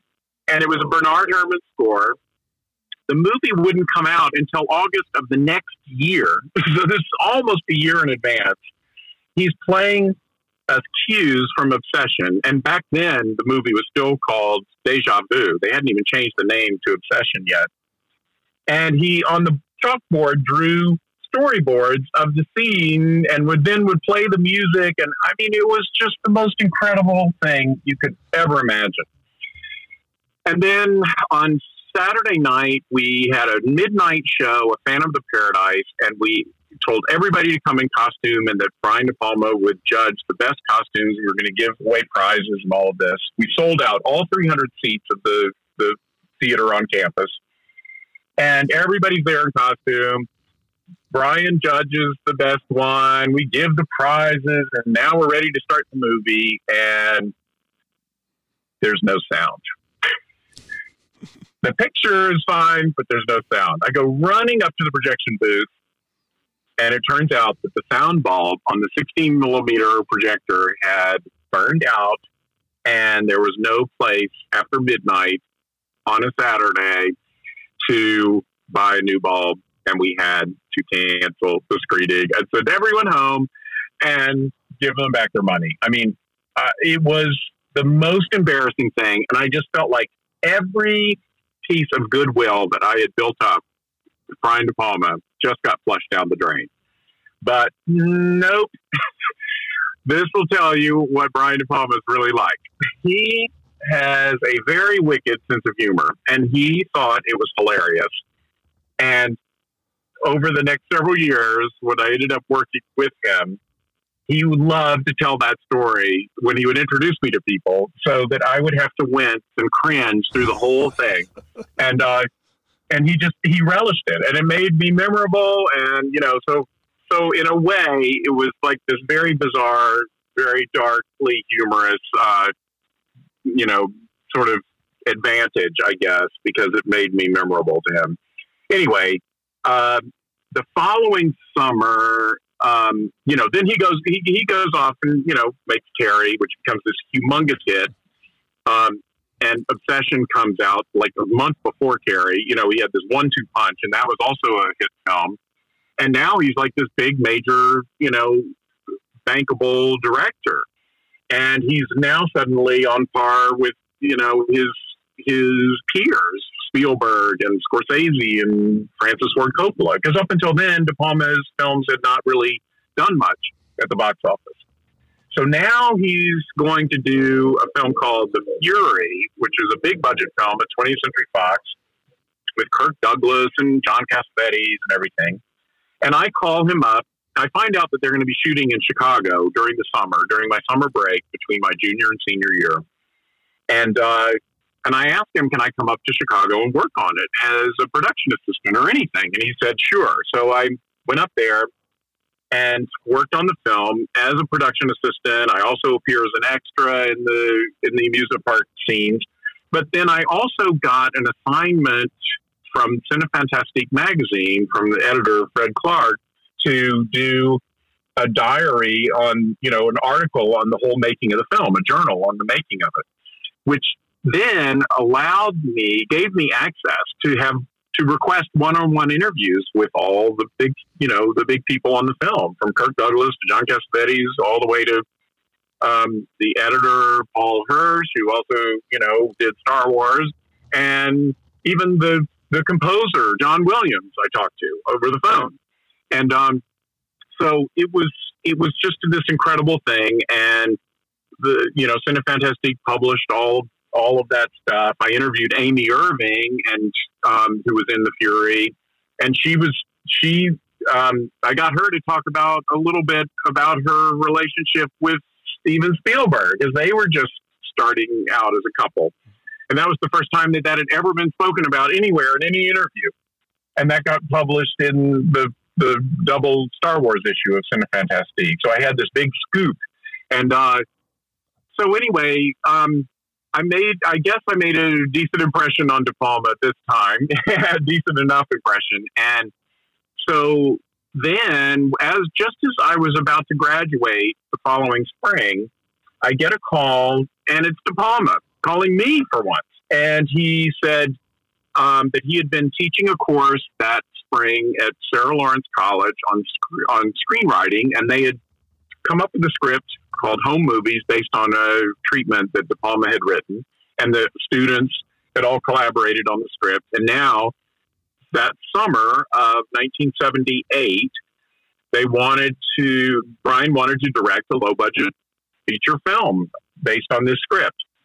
And he asked if I would want to come up and work on it. And I said, You bet I will. I'm just graduating. And so um, I took my last exam, didn't even wait for my la- for the graduation ceremony, and I just got on a plane and went up there. And I expected to work on it in the same capacity that I worked on the Fury as like a production assistant or just you know whatever needed to be done. And but De Palma said, "No, um, no, you're going to be the associate producer and production manager." so he kind of threw me into the deep end to see if I could swim, and I guess I did because then after that movie, which by the way starred home movie starred Kirk Douglas and Nancy Allen and Keith Gordon and Vincent Gardenia and Gerrit Graham who played Beef in Phantom of the Paradise. I mean, it was an incredible cast. But um, after that, De Palma asked if I would stay on as his assistant, which I did, and then I worked with him on uh, Dressed to Kill, which reunited Nancy Allen and Keith Gordon, who had both been in home movies. So it was kind of like old home week. Hey, And Sam. um, Sam. Yeah. Just before you get the Dressed to Kill, I want to go back to the Fury. You Yeah. you got to interview and work with, like you said, Kirk Douglas and those. What was it like work? And you got to work with him in the in, in the home movies. What was it like Oh. working and meeting with Kirk Douglas? I mean, you're talking one of the icons of cinema. yeah, and and getting to work with him twice on the Fury and home movies, you know, it was just it was just absolutely amazing. Well, the thing that I learned, I learned a, a life lesson from Kirk Douglas the very first day. He walked onto the set of the Fury, and went around to each crew member and introduced himself and asked their name and what they did on the film. And Brian was like, you know, um, Kirk, we're we're we're pretty much ready here, and he and Kirk was like, you know, shooing Brian away and saying, you know, hold hold on, I've got to finish introducing myself to everybody. And he really made a point of introducing himself to every single person on that set. And then the next day, he comes onto set and he goes around to every single person again and knows them by name. and he's like, Hey, Bob, how are you doing today? Hey, Joe, how are you doing today? And he used, he, he called them out, every single one of them by name. Well, every crew member was just, their jaws were on the floor. This had never happened to them before. And they loved that man from that moment on. Like, you know, they would have done anything for him. And he just, it, it, was such, it made such an impression on me that I, I do that on all the films that I direct. I make sure that I know everybody's name, uh, every, every crew member by name. And I always, at the end of the day, go around and shake everybody's hand and thank them by name and thank them for the work that they've done that day. And it just, it, it impressed upon me that when you're making a film, you're one big family and everybody's important from the top all the way down to, you know, the low man on the totem pole. No, there's no hierarchy, not on a film set. Everybody's there to do a job. It's a, and it's only going to work if everybody's, you know, on the same page and we're all working together for a common goal. And we're like the, you know, everybody's a cog in a, in a, in a well-oiled machine.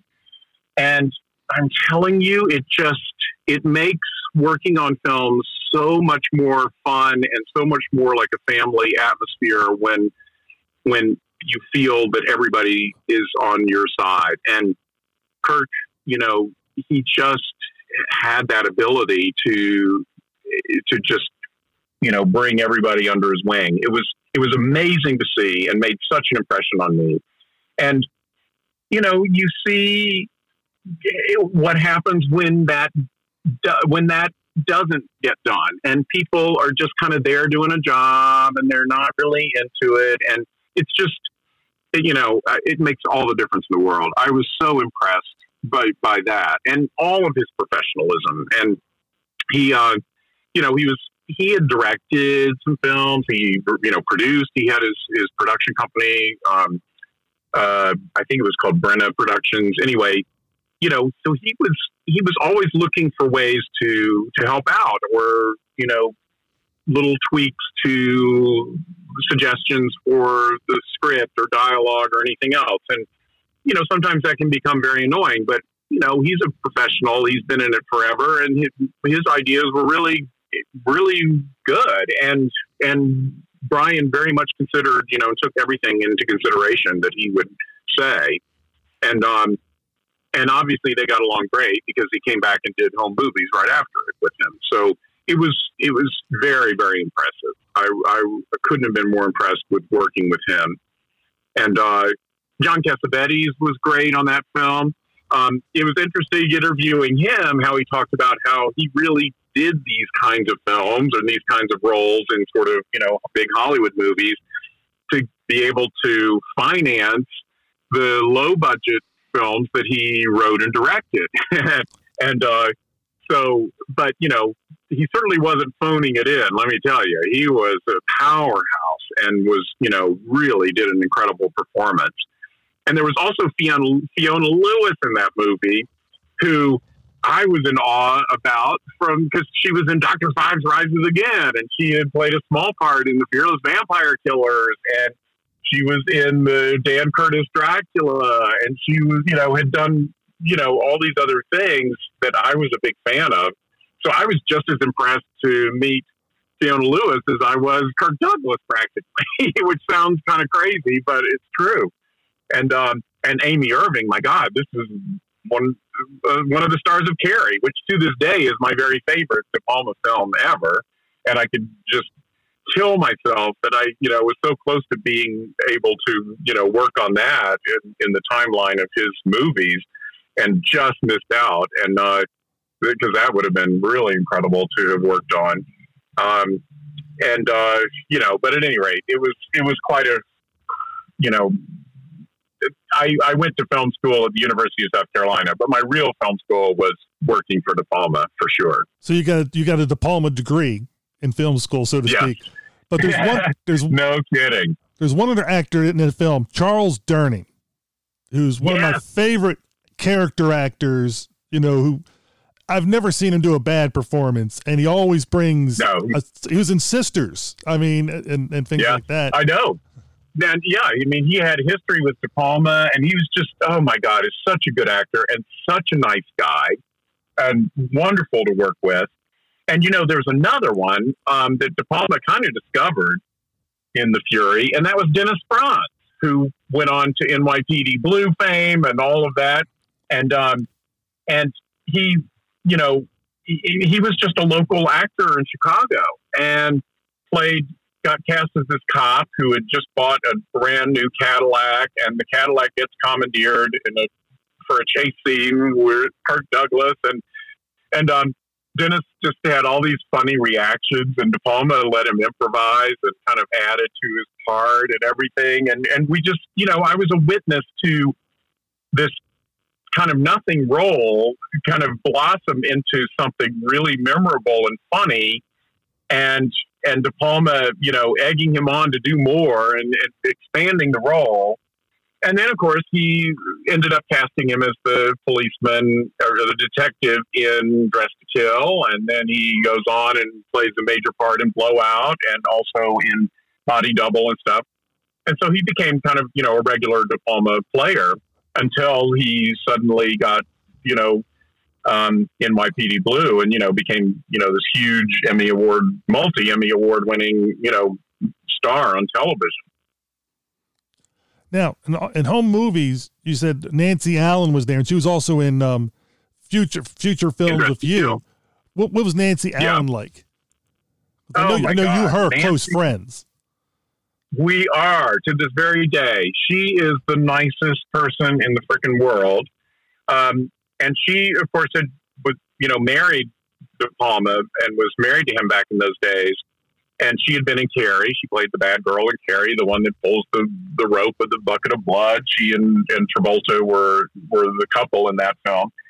Anyway, I just loved her so much, and uh, and we just became we hit it off. We became very close friends back in those days. And I mean, gosh, I mean, really, honestly, when she and De Palma divorced, you know how a lot of times when people get divorced, their friends kind of get divorced too. There's sort of, you know, sort of camp in, in two camps. And um, I ended up losing touch with De Palma, but staying really close friends with Nancy. And, and uh, I ended up directing Nancy in a, in a Showtime thriller called Acting on Impulse in 1993. And we've just, we've just always remained friends. I literally was talking to her yesterday and, uh, so yeah, it's just she she's fantastic. She um, doesn't do much acting anymore because she became the um, executive director of We Spark, which is a cancer support group that was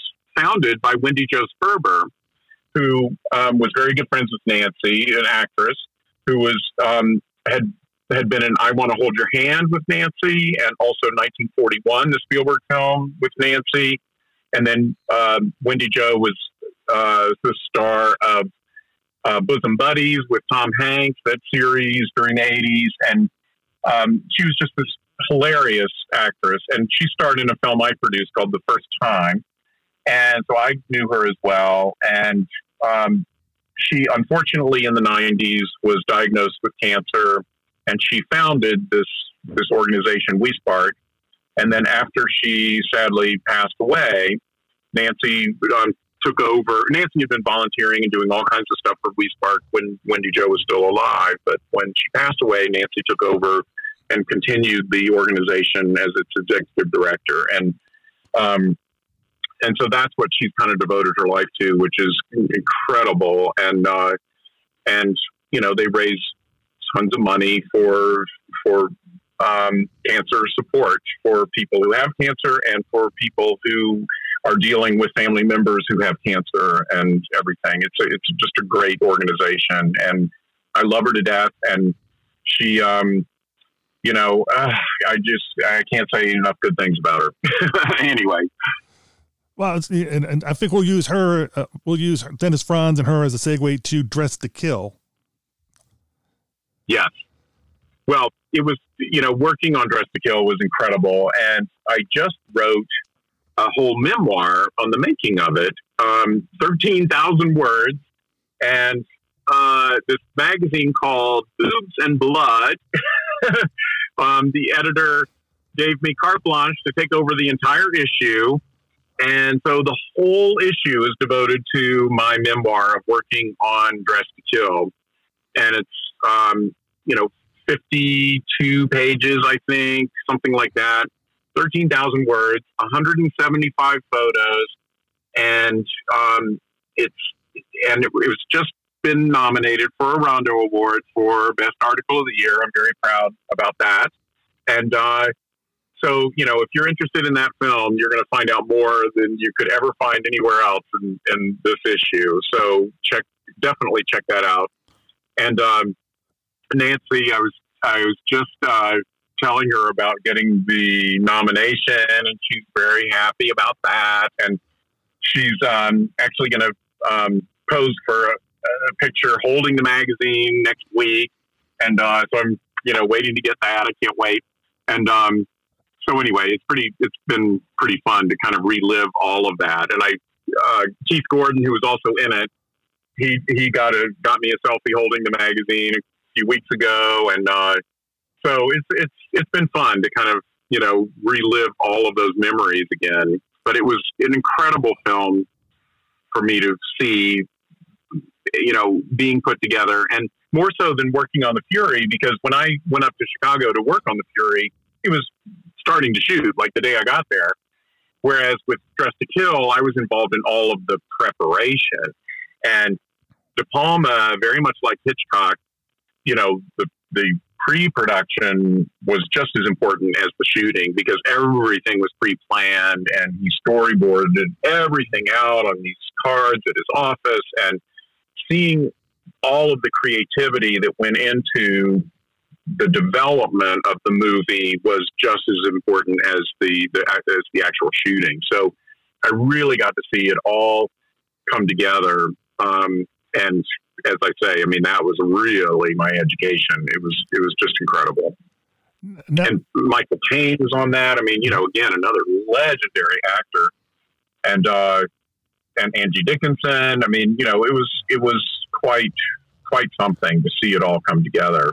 There was um, scene uh, toward the end of the movie. There's this where you think it's going to, you know, when everything's kind of over and you think this is the the last scene of the movie, and it was a a restaurant scene, and Nancy Allen and Keith Gordon are sitting at a table and they're talking about um, the actual what what a transgender person goes through in the actual surgery of changing genders, and they're going into the graphic details of what is actually done, and this nosy woman from the next table is overhearing all of this gruesome discussion, and she's looking over and, and mugging and giving all of these, you know, appalled expressions. Well, the woman at that other table was Mary Davenport, who had played Keith Gordon's mom in home movies.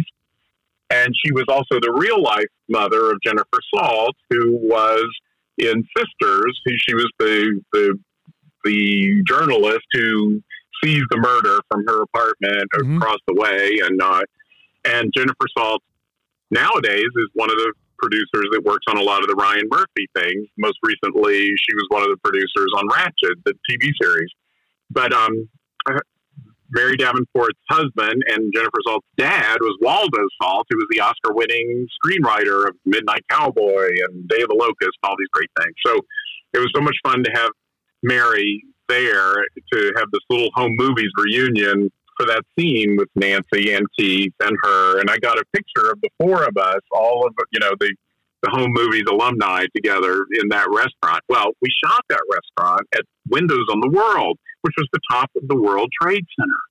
And De Palma wanted to be able to look out the window and see this incredible view of all of Manhattan and surrounding areas and everything. And they had to jump through hoops to get the restaurant. It was very expensive location, just all the logistics of getting everybody up there and the elevators and all the equipment and everything else. Well, turns out the day we are there, it's pouring down rain, completely overcast. All you can see out the windows is white clouds, just uh, just solid white, nothing. and De Palma wanted to cancel the shooting and come back another day, and the producer is like, "No, my God, it's costing us, you know, outrageous amount of money. We have to shoot. We cannot come back." And so they had to reconfigure all the shots because most of the shots were going to be aiming out the window to take advantage of the view, and now you know it's like a white sheet. So they reconfigured the shots to look mostly in into the restaurant, and um, and we shot it, but it could have been shot, you know, in a little set that you know that we had built or done on on the, the stages that we were using for some of the other shots.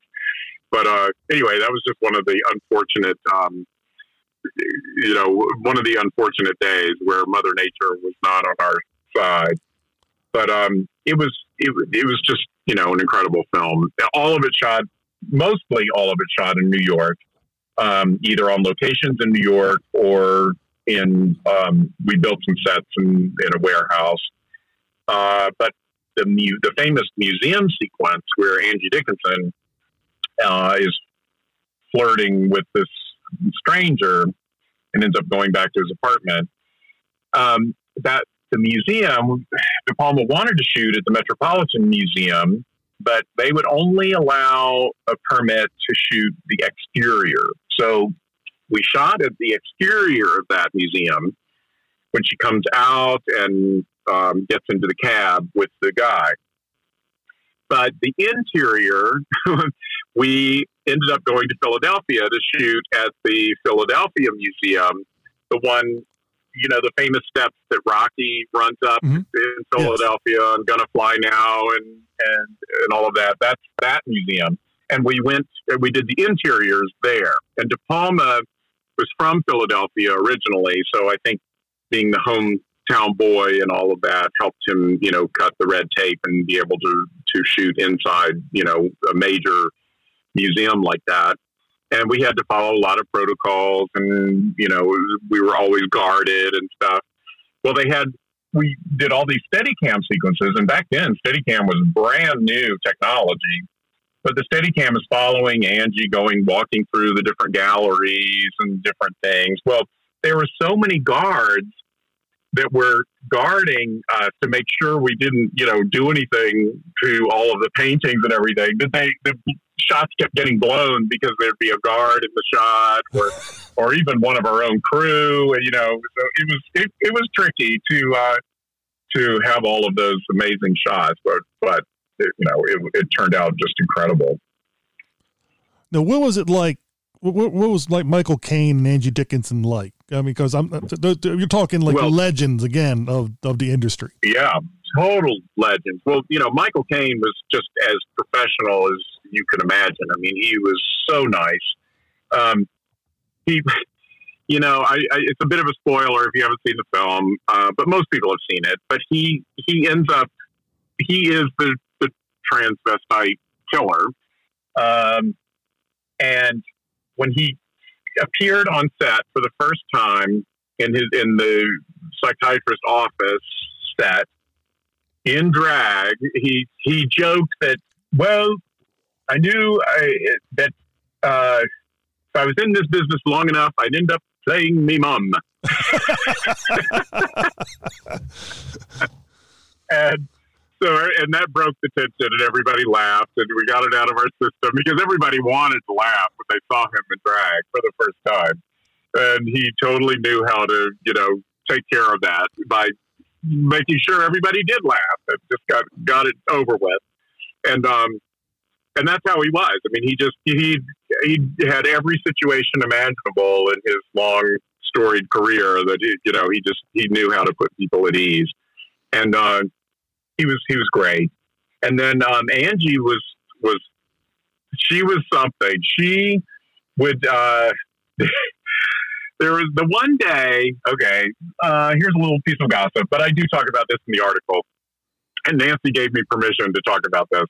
Um, she, uh, the one day when Nancy and Angie had a scene together was when Angie gets slashed to death in the elevator, and Nancy's character, the elevator comes down to another floor, and the door opens, and Nancy's about to get onto the elevator, and she sees Angie still alive but bloody and everything on the floor of the elevator, and they exchange eye contact, and and uh, the Angie Dickinson character's hand is reaching up, you know, like help me, and um, and then Nancy sees in the mirror, the little um, fisheye mirror up in the corner, she sees that the assailant, the killer, is still hiding inside the elevator, just out of sight.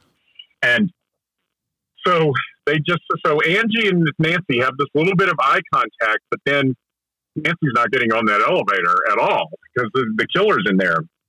And uh, so then the door shuts, and as it's shutting, uh, Nancy's able to, the, the killer drops the razor, and Nancy grabs the razor just before the door closes.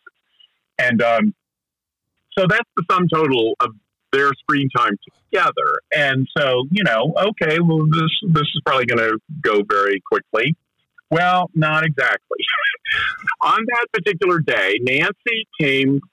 Nancy was going to be in some shots without Angie um, at the beginning of the day, and so on the call sheet, Nancy was the first one, first actress called her call time. And so Nancy goes to makeup and hair, and she's getting her makeup and hair done by the by the head makeup and hair artist. And Angie was called a little bit later in the day, um, so that they would be done with Nancy about the time that Angie would be arriving. Well, Angie was used to being done by the head makeup and head hair artist on her other days. And when she arrived on set, she would come directly from her hotel with no makeup and her and she would have a hat on and her big sunglasses and her collar pulled up so that no one could see her. Because her hair would be damp from the shower and she'd have no makeup on and she would want to just rush right into the makeup and hair trailer before anyone could see her and immediately get her face put on. And well she ended up on that day for some bizarre reason she ended up getting there early. And she bolted right into the makeup and hair trailer wanting to be done immediately but nancy was still in the chair and was only about halfway done. So, um, but Angie was insistent, and she couldn't like stand around, you know, without makeup on and everything. And so Nancy, being the polite person she is, and deferred to the big star, and you know, said, "Please, you know, you go ahead." And uh, so then they suddenly call Nancy to the set, and they're ready to go. And word got sent back that Nancy wasn't ready, and then Brian, who had no idea what was going on down at, at base camp, you know, wait a minute, well, you know, was Nancy late? Why is she not ready? And what's going on? And so it turned into this sort of tempest in a teapot, and Brian had to come down from set, and and Nancy was upset and didn't want to, you know, didn't want to be the one to tell Angie that Angie needed to get out of the chair so Nancy could be, you know, it was just, it was just one of those delicate, unfortunate misunderstandings all the way around. And then the makeup and hair for, you know, people were nervous that they were going to get fired, that they had, you know, they, they had done something wrong. And long story short, they finally, um, you know, they, they finished Angie. They decided it's best to just let her go ahead and get done.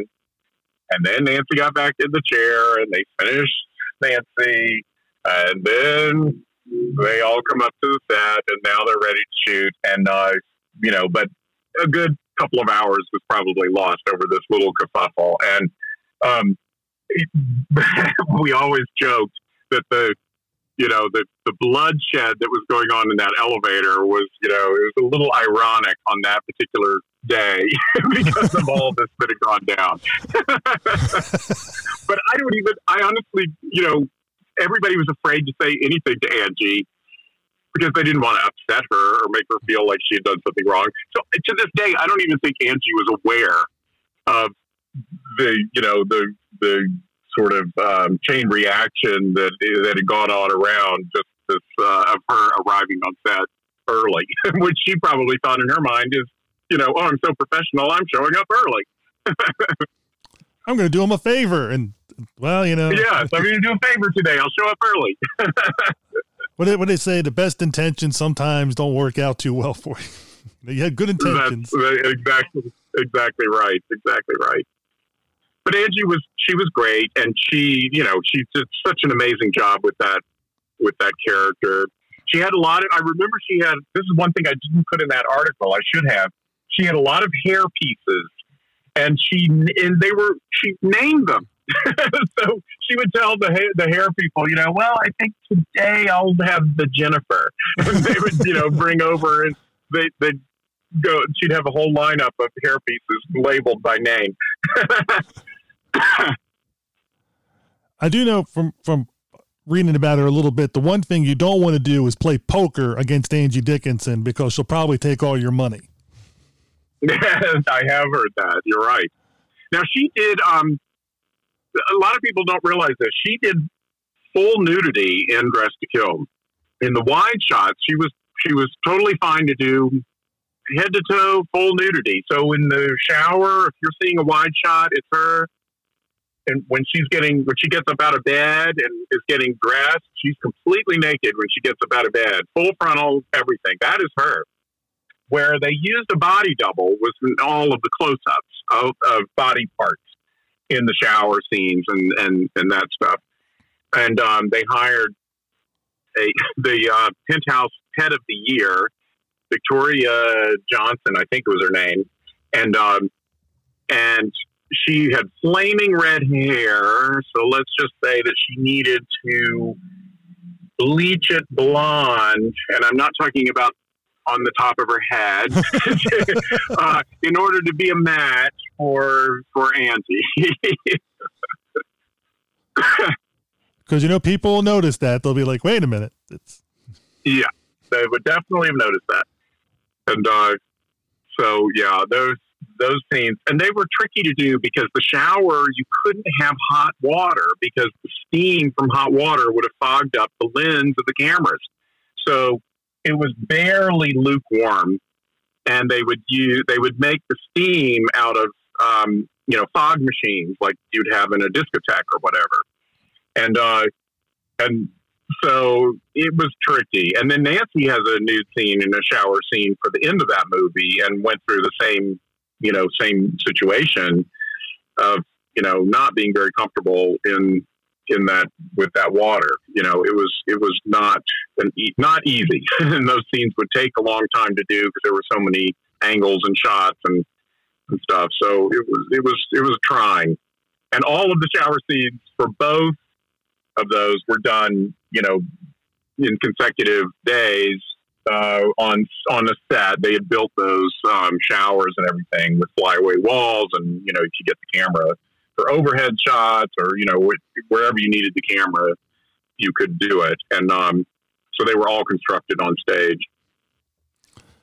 yeah, I've had I've had sometimes because of camping trips or whatever. You, I've had to take showers in ambient temperature water, and um, it's it's not the most fun experience when you're used to the nice No. conveniences. You're like, ooh, this is it. But I mean, you do get used to it, but it's you you want to get in and out as quick as you can.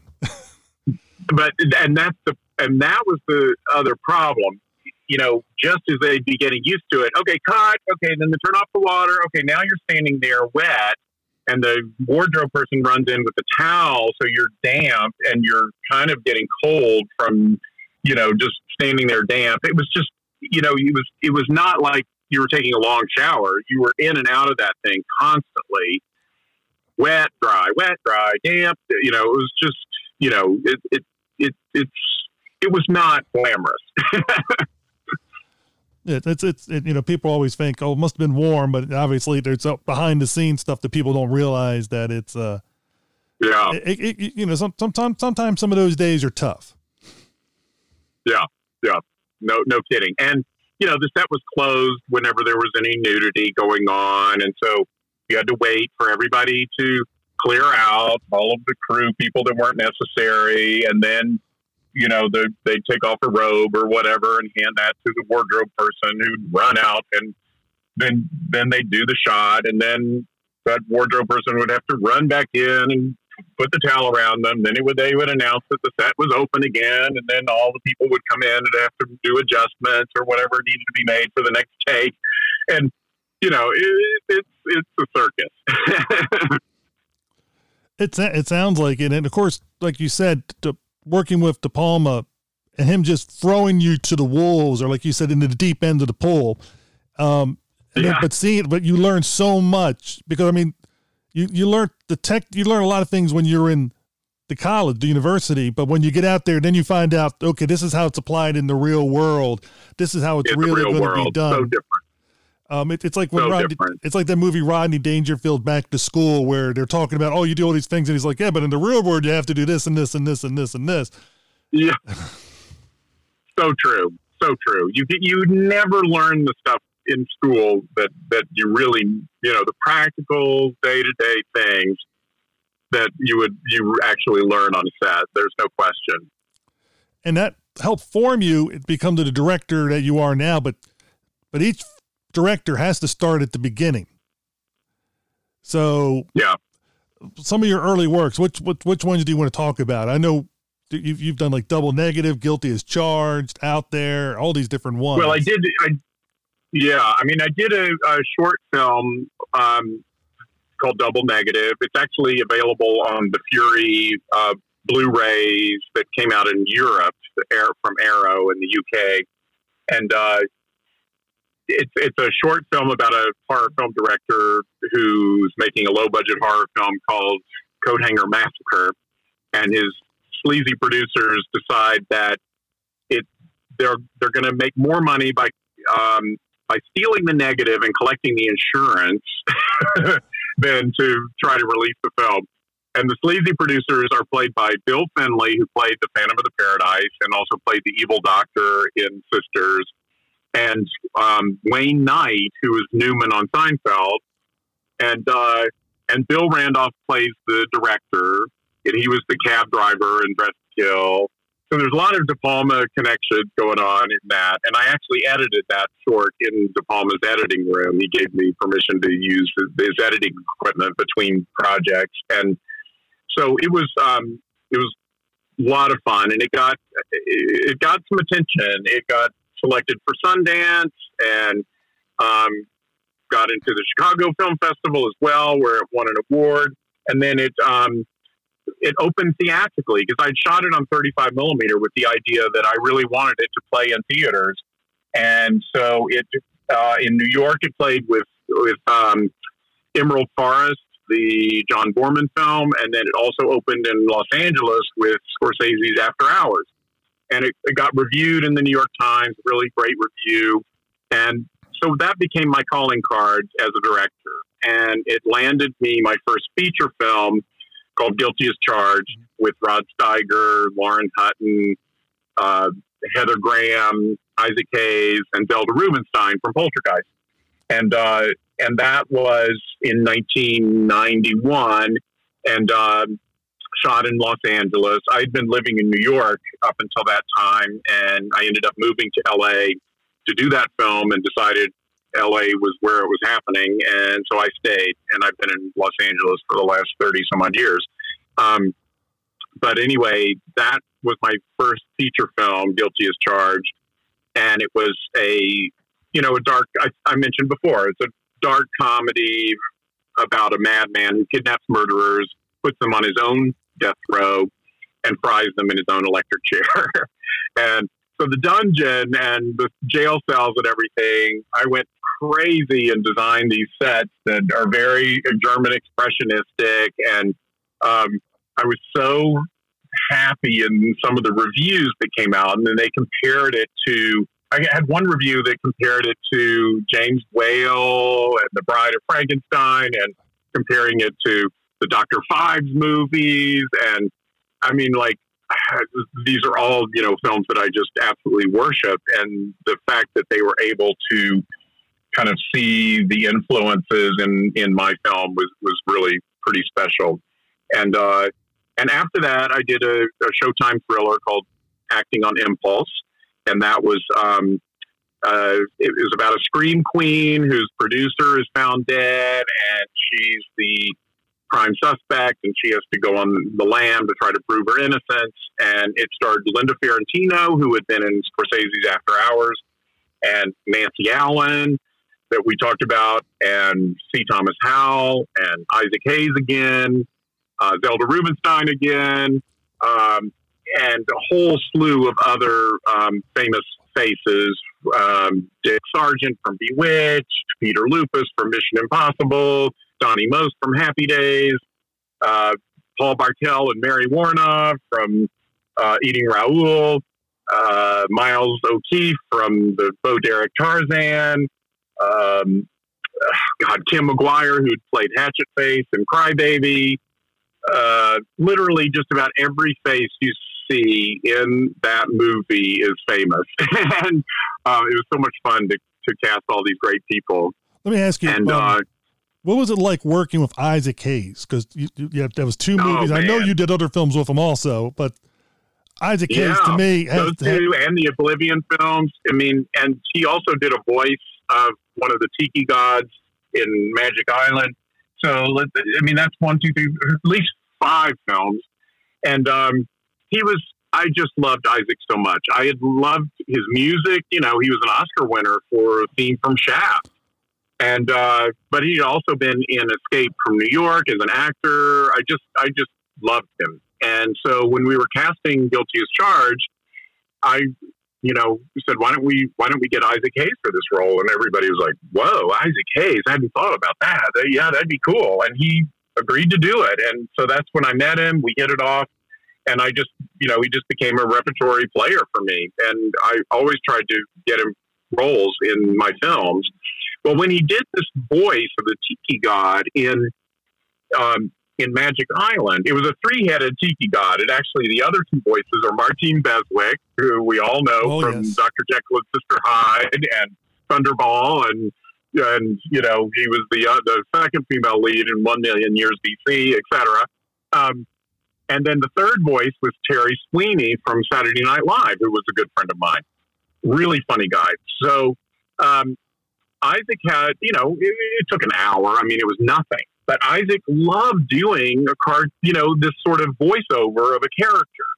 And he said, you know, I would love to do more of that. And I said, well, Isaac, you need to get a voiceover agent because there it's a very specialized world, and you know, you could do car- cartoon voices and that kind of stuff. Well, he did. He went out and he got an agent, and he ended up doing the voice of Chef on South Park. and so he, he, that became a huge part of his career for a long time. Um, but anyway, he was he was just he was a great great guy. I just absolutely loved loved him to death. I will say when you when, Unfortunately, he's no longer with us. He's passed away now. it's sad, it's sad, but when you brought up the the Shaft song, the theme, to me that's Yeah. still the best. One of the, maybe I shouldn't say the best, but in my top group of song and movie being perfectly in harmony in how you know because there's certain there's certain songs with the movie or certain themes that just fit a movie like a glove. I mean, it's and it, it is one of the best ones out there. I mean, I hate to say one thing's the best because, as we both know, things change in ourselves Yeah. and the things. But to me, it uh, it it, it just you can't picture that. As soon as you hear the song, you're just like right there with it the whole way through. You I are mean, right there. And by the way, for those of us old enough to have been watching the Academy Awards shows back in those days, that year he performed that song on the Oscars and came out in a gold chain vest bare chested with just this gold chain vest, and we'll never forget that. It was it made such an impression. I mean, his, his performance of the song on that Oscars was was quite indelible. It, it, it, it, uh, um, it's something that you just never forget, and I think I think it's probably on YouTube, so people can probably search Oh, it yeah. and find it yeah, and for sure. and enjoy it. But he was he's such an he was such an incredible performer in so many different ways, and it's just Yeah, that's why I had to bring it up to, him up to you. But also Rod Steiger, Steiger. I'm working with Rod Steiger because he did uh, other films with you too. But this this one was like the the big part. I mean, you're talking Yeah. one of the Well, better he- he- actors. He at was the, the lead.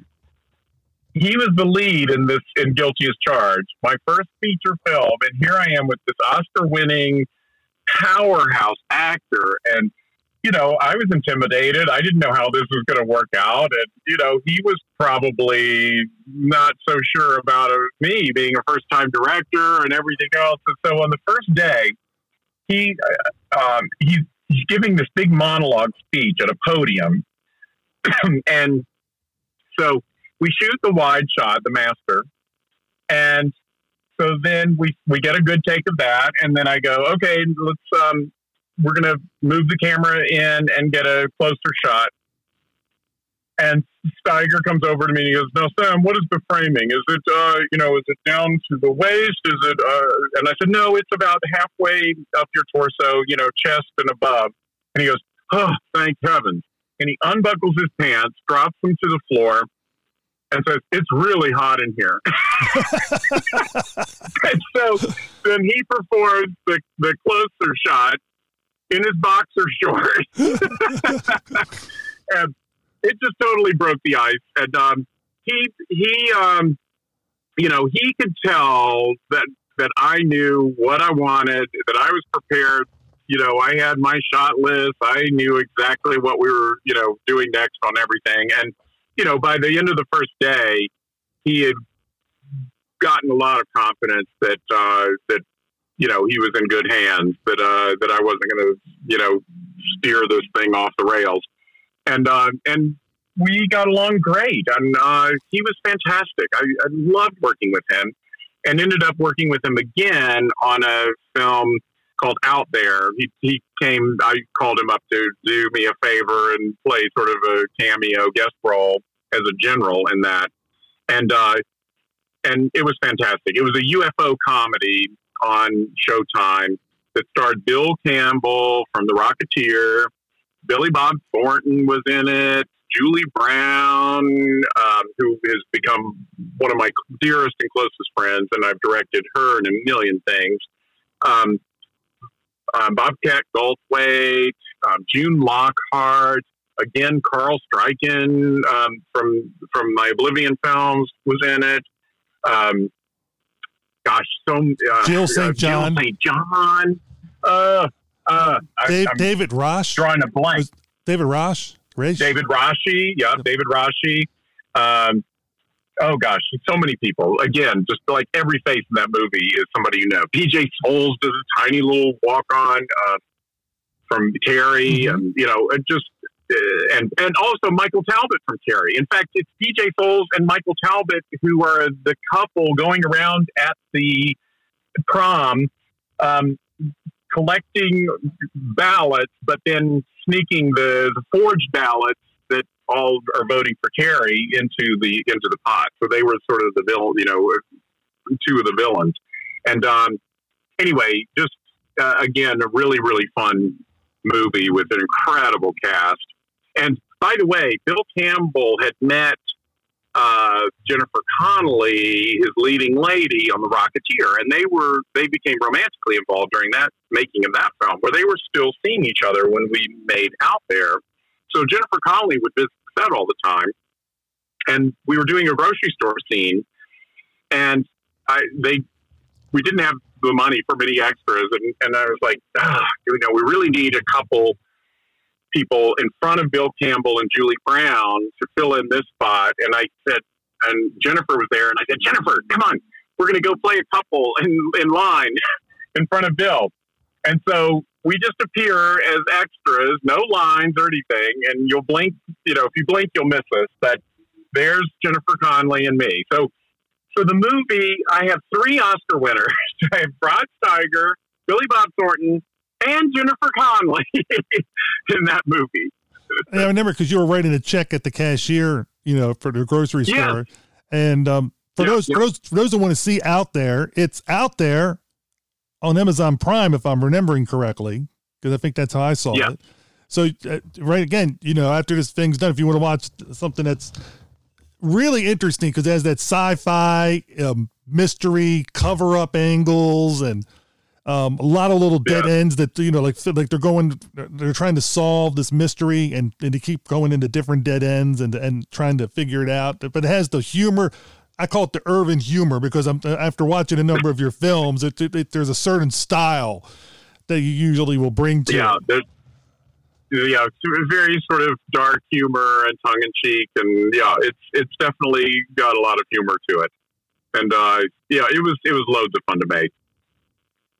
And then you know, not long after that, um, I did uh, I wrote and directed a thriller called uh, "Kiss of a Stranger" with Mariel Hemingway, Dyan Cannon, David Carradine, and um, Corbin Bernsen.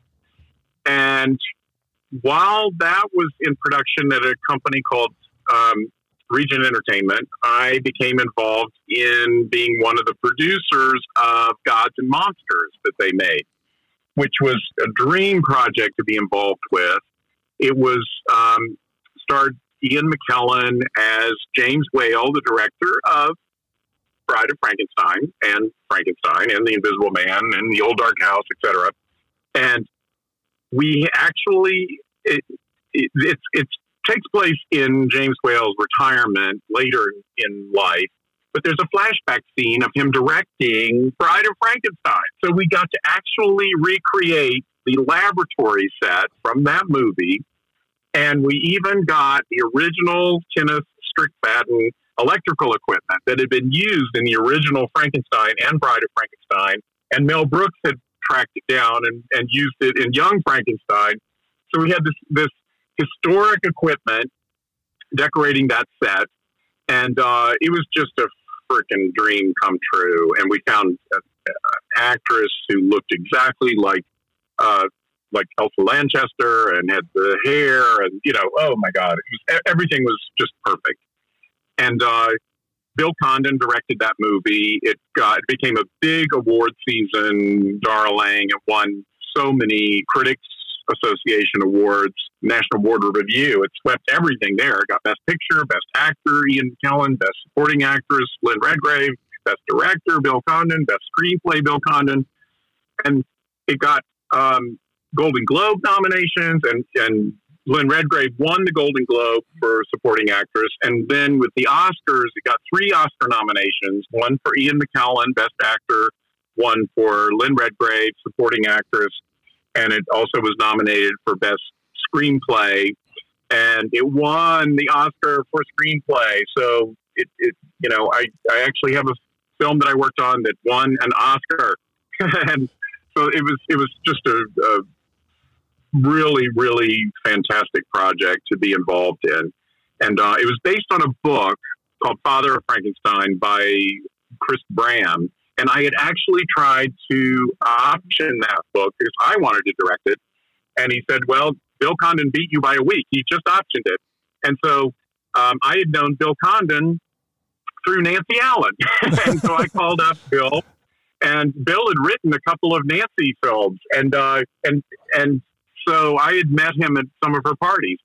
And so I called him up and wished him well. And I said, Have you thought of Ian McKellen for the role? And he said, Oh my God, we're on the same page. I just sent a, a copy of the book to Ian McKellen to see if we can get him attached. And so I had sort of been, you know, not involved, but knew about what was kind of churning. And then the next thing I heard, um, Bill had submitted his script uh, with Ian McKellen attached to this production company where I was making Kiss of a Stranger. And I just told the head of the company, I said, you have to do this movie and I have to work on it. and that's how it all kind of ended up. It was, it was fantastic. Yeah. because also it had Brand, Brendan Fraser in it. Um, Yeah. and Yeah. it is, it's a wonderful movie. I remember seeing it years and years ago, and I watched it again a few years ago. It is just so well done, and it's just, uh, you know, it, it's. I don't, I don't think it got as it got attention as you said, but it still. I felt it needed. It should have got more attention, but I think sometimes certain movies hit at certain times, and the mores of society. Um, I. I, I think with the Oscars being a little more old fashioned back then, didn't give it the um, attention as much attention as it should have got. Like it should have gotten even maybe Best Picture nomination. Yeah. No, it definitely should have, and it and it did win some of the Critics Association's Best Picture. So, um, but it was you know it was a small art house kind of movie, so it wasn't you know hitting all the big mainstream multiplexes and that sort of thing. And uh, it definitely is a film that people should seek out. It's it's just uh, it's a really special film. It's very emotional and very um, just brilliantly directed and written by Bill Condon, who went on to you know huge heights after that. I mean, my God, he wrote he wrote the script for Chicago, which won Best Picture, and then he wrote and directed Dreamgirls, which won an Oscar for Jennifer Hudson, and he directed the last two Twilight movies, and he did the the live action Beauty and the Beast for Disney, which grossed over a billion dollars, and you know the guy just is unstoppable. I mean, just you know everything he touches is really really special. Now, when when you were a producer on this film, did you get to um, go on set at all to see any of the sets, or were you more of a, a distant? Oh producer? yeah. Yeah, no, I was I was there every day, and uh, it was, and and I also, um, some of your listeners may know David Skal, who is a um, great author of many books on horror films, and uh, he and I collaborated on a making of documentary that is on the the DVD of the film, and um, we were working on that while it was shooting and interviewed, you know, all the participants from Ian McKellen on down, and also found people who were still around who knew James Whale. For instance, um, Curtis Harrington, who's a director who did Who Slew Auntie Roo and What's the Matter with Helen and Games. He was very close friends with with James Whale, and we interviewed him for the documentary. And we also interviewed um, uh, Gloria Stuart, who was the star of Invisible Man and Old Dark House and stuff with, uh, you know, has worked with James Whale, and uh, and was the, played the elderly woman in Titanic, Mhm. of course, is what she's most famous for to younger generations. And we interviewed her. She she's no longer with us. Both she and Curtis are no longer with us now, but we were very lucky that they were still around at the time, and we interviewed them for the documentary. And um, and Clive Barker was also one of the producers on it, and we interviewed him. And it was just a it was it, it was a really really fun documentary to kind of talk about the history of James Whale as well as the the making of of Gods and Monsters. Now, what what is Ian McKellen like? Because I mean, I've I've enjoyed his work for for God, I don't know how long, and he's got like certain actors have the voice, like James Earl Jones. Morgan Freeman, Yeah. Sean Connery, Ian McKellen. Well, as soon as you hear the voice, and they know how to use that instrument Well- so well, it's what what what is he like? you know, back then, he, he was mainly known as this great Shakespearean actor, and you know, he hadn't done the Lord of the Rings and and and X Men and all these you know big franchise movies at the time, and so you know, all of us expected a very serious actor, and with Brendan Fraser, who had done a lot of comedy stuff, we figured he was going to be, you know, a cut up and and the funny guy on the set. And it actually turned out to be the complete opposite because Brendan was very intimidated to be working with this really great actor. And so Brendan was always in his trailer, learning his lines, you know, making sure that everything was perfect. And so he was he was not really, you know, hanging out at craft service or you know joking around with people at all. Whereas Ian, on the other hand, was the jokester, and he loved to be around everybody and wanted to get to know everybody, and was was teasing people and telling jokes and and uh, I just remember there were times when Bill would be they we they we'd be ready for the shot, and Bill would would have to like literally interrupt Ian from telling this long joke or something. you know, um, Ian, we really need to get going. And Ian, just a minute, I've, I've got almost to the punchline. And then he would, you know, finish the punchline. And then, you know, the three or four crew people gathered around him would laugh. And then, you know, Bill would say, and action. And then Ian would just snap into character on a dime at the snap of a finger and be perfect. I mean, it was it was amazing. He was so professional and so he just he, was he was it was just incredible. When we were in pre-production, we wanted to visit. We couldn't we couldn't rent the actual home that James Whale lived in in his later years, and um, he did end up uh, committing suicide in the swimming pool in real life. And um, but and Ian and all of us and the production designer, everybody, we wanted to see the home, and so we were able to convince the owners to let us come and tour the home and see the swimming pool and all of that. And then from there, we were you know going to try to find a location that looked as, as much like it as possible, etc.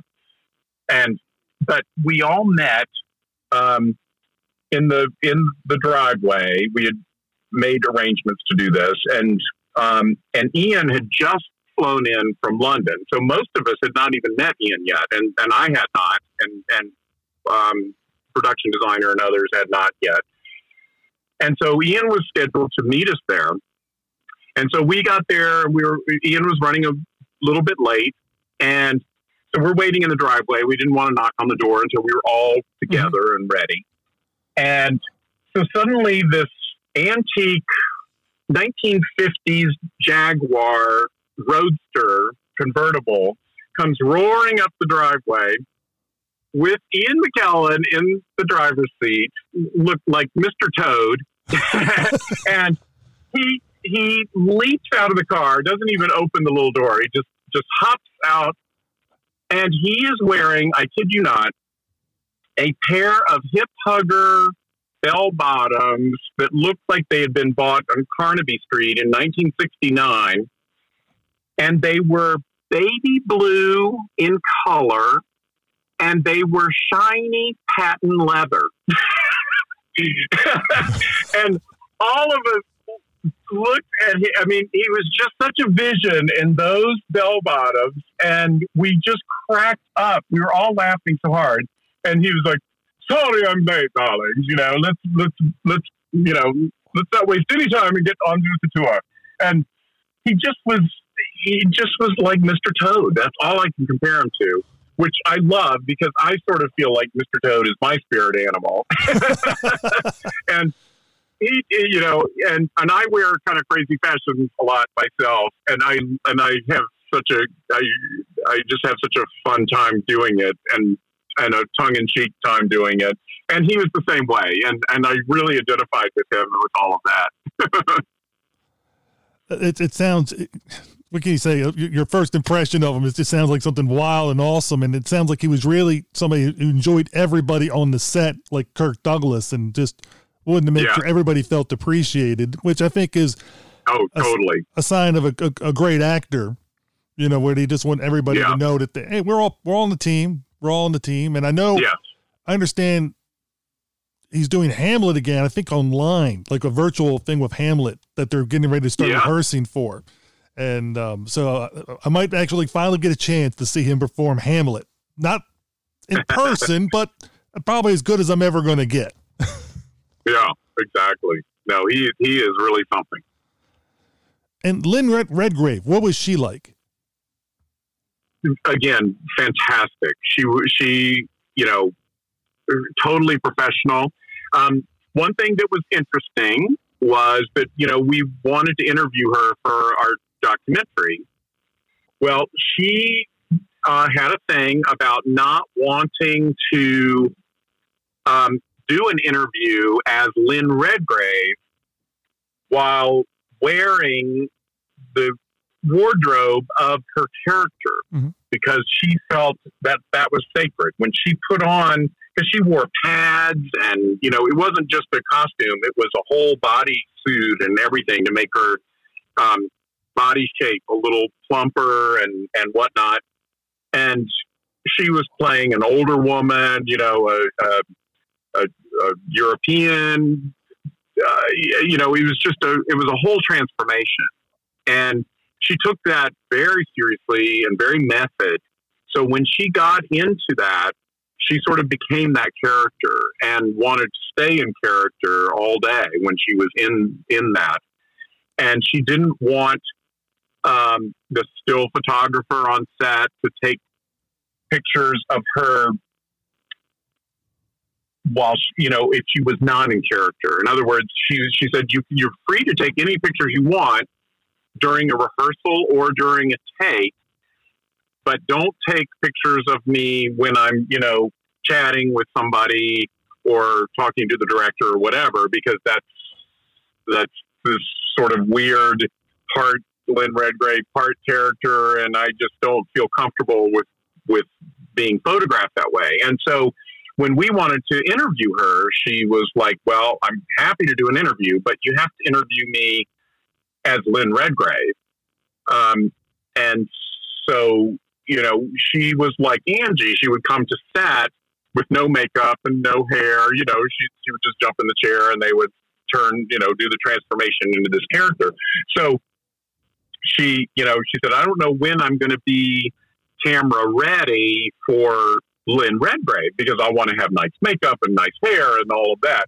So we kept saying, you know, well, maybe on a day when you don't have a lot to do and you know they you're done by lunch maybe we could you know then put you back through makeup and hair to you know turn into Lynn Redgrave and we can do it that way and but it just you know one thing led to another and it just wasn't happening. And suddenly it was her last day and we were like oh my god oh my god oh my god. You know we have to get Lynn Redgrave. And so she said don't worry. I know you I promised you guys don't worry. I know I'm working you know to the very last scene of the day after this long day. And we're like oh god she's never gonna she's gonna say she's too tired. And but nope she stuck to her word. And at the end of the day she had the makeup and hair people stay and and she got all glammed up as Lynn Redgrave and she did the interview so we were like whoo that was a close one it was a nail biter to the to the bitter end And, and I find it interesting because I know a lot of people once they put that wardrobe on, that costume on, they feel that that transformation, and it's. I know some Yeah. actors doesn't bother them at all whether they're in or out. Like obviously with with with Sir Ian, you know, he's just joking with everybody, but then he you, you snap your fingers, and he's in character. And other people take it seriously. I know some people during the whole film, whether they're in costume or not, they never want to leave character. You know, you hear stories about Yeah. that. So everybody approaches it differently, and it's just it's kind of interesting to hear how everybody has that different take on how to keep themselves in that role so they can get the best performance they can. Which obviously it worked really well for. her.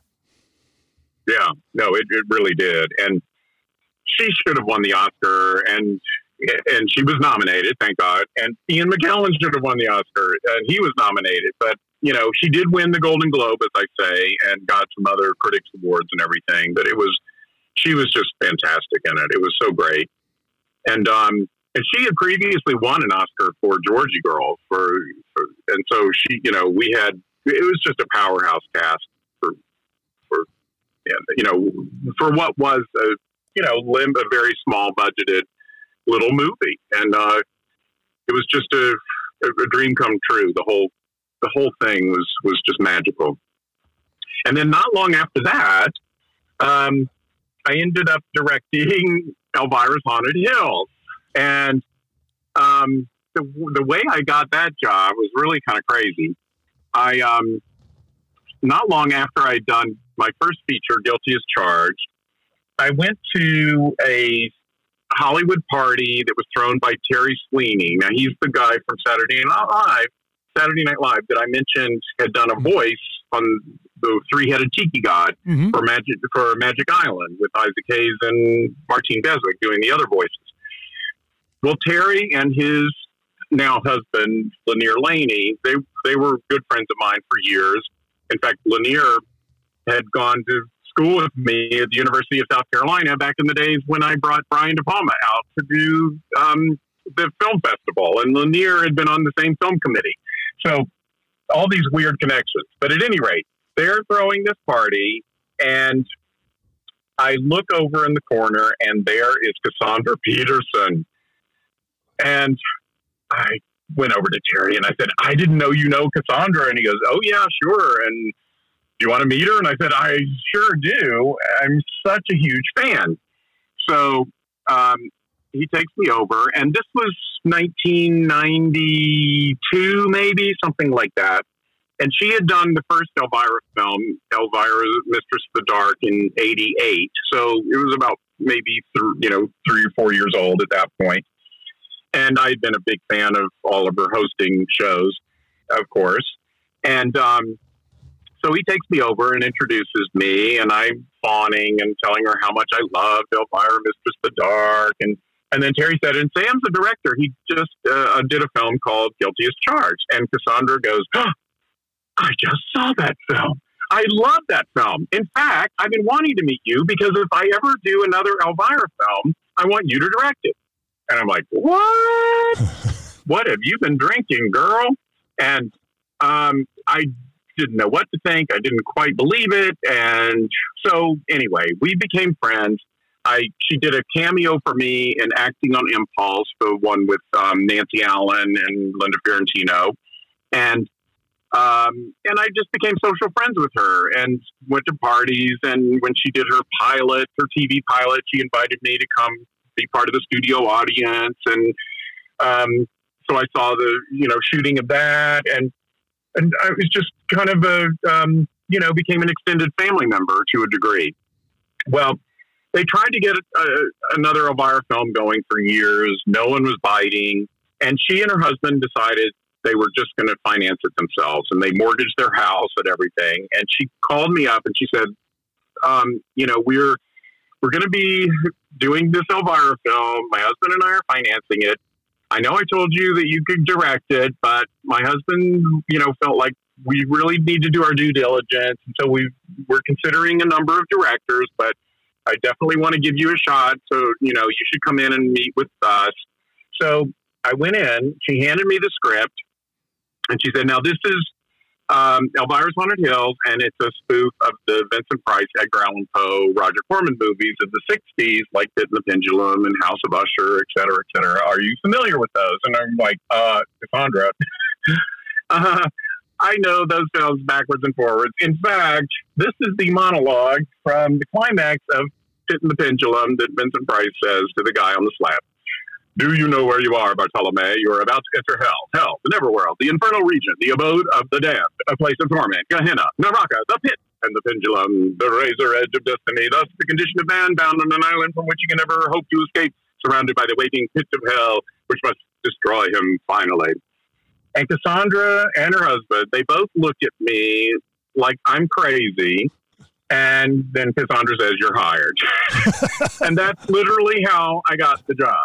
And I knew that monologue because when I was in junior high school, we had an um, drama, you know, class assignment to do a monologue. And they wanted us to do like Shakespeare, ugh, gag me with a spoon. Uh, so I was trying to think of something that I could do that would seem, you know, like academia. And so I said, "Could I do Edgar Allan Poe?" And they were like, "Yes, that sounds that sounds fine." And so I went home and I trans. I back in those days. It was before video cassettes. I recorded movies off the TV with reel to reel tapes, and I had a reel to reel tape of Pit and the Pendulum, and I transcribed that monologue and learned it. And of course, it's not Edgar Allan Poe words. It's the script was written by Richard Matheson, but I wasn't about to tell my teachers that. And I went in and just pretended like I was, you know, reciting Edgar Allan Poe's the Pendulum.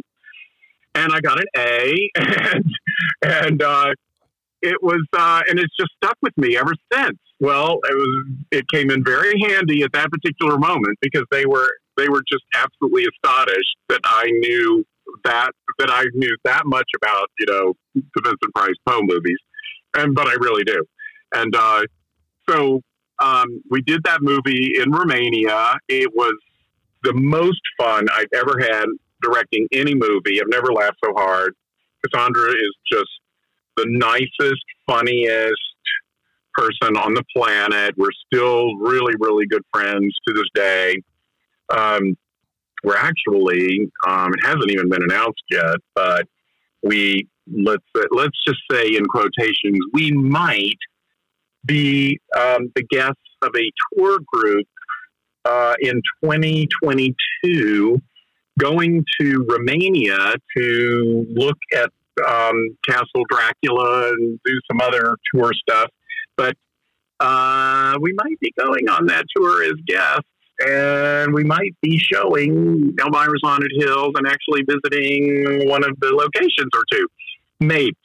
Uh, but anyway, it's uh, it was just the most incredible film, and um, we I, I mentioned earlier that we tried to cast Christopher Lee as the Vincent Price character, um, and he turned it down. We also approached Mick Jagger, if you can believe it, and Richard Chamberlain, um, who's a very good close friend of Cassandra because she was in one of his uh, Quatermain movies. Mhm. And um, but none of those worked out, and we ended up getting Richard O'Brien of Rocky Horror Picture fame, and he played Riff Raff.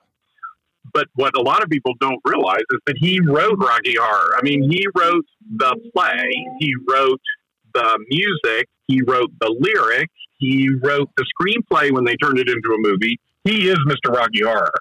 And he's also a huge Vincent Price fan, and he knew exactly what we were spoofing. And it just was the it was a dream come true. It was probably better than anybody else we could have cast because he totally understood what we were spoofing.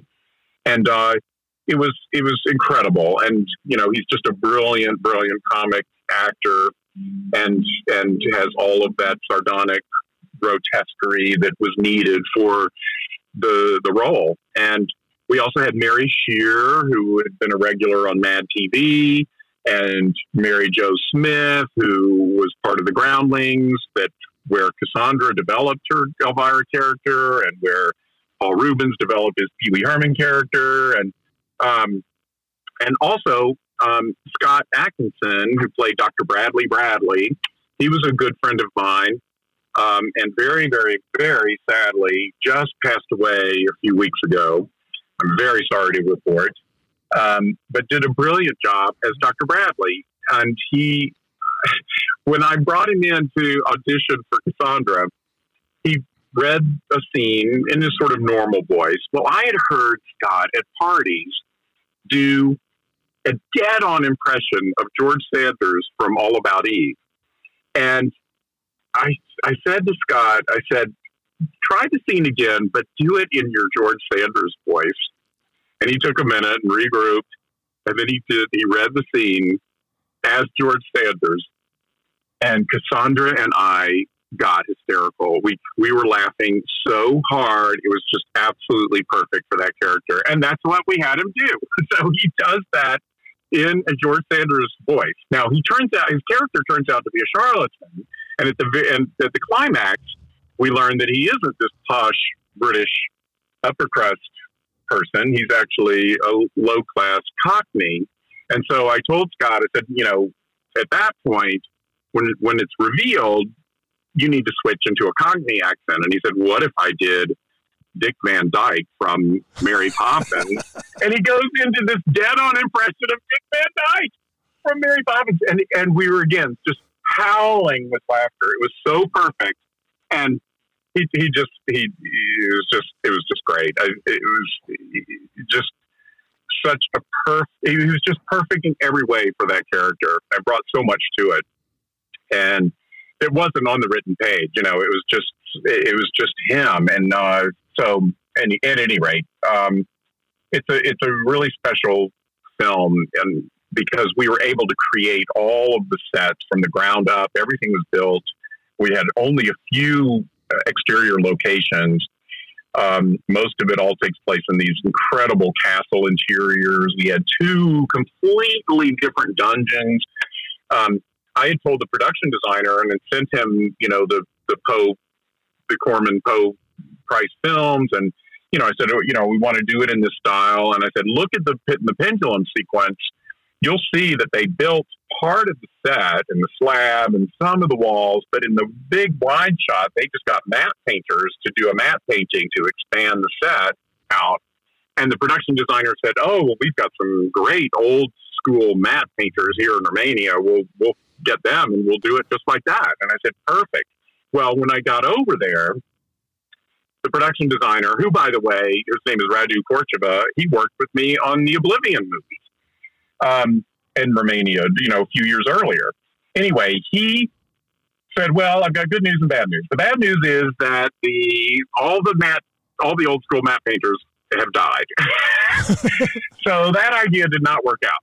But come with me, and he takes me to the sound stage, and he opens the door, and we walk in to the Pit and the Pendulum set that he has built full scale from the bottom of the pit to the upper um, ceiling, uh, this cavernous set that was as big as the James Bond sets that I'd seen at Pinewood Studios on Man with the Golden Gun. I mean, this was unbelievable. I literally broke into tears. I couldn't believe how beautiful and how elaborate and how humongous this set was.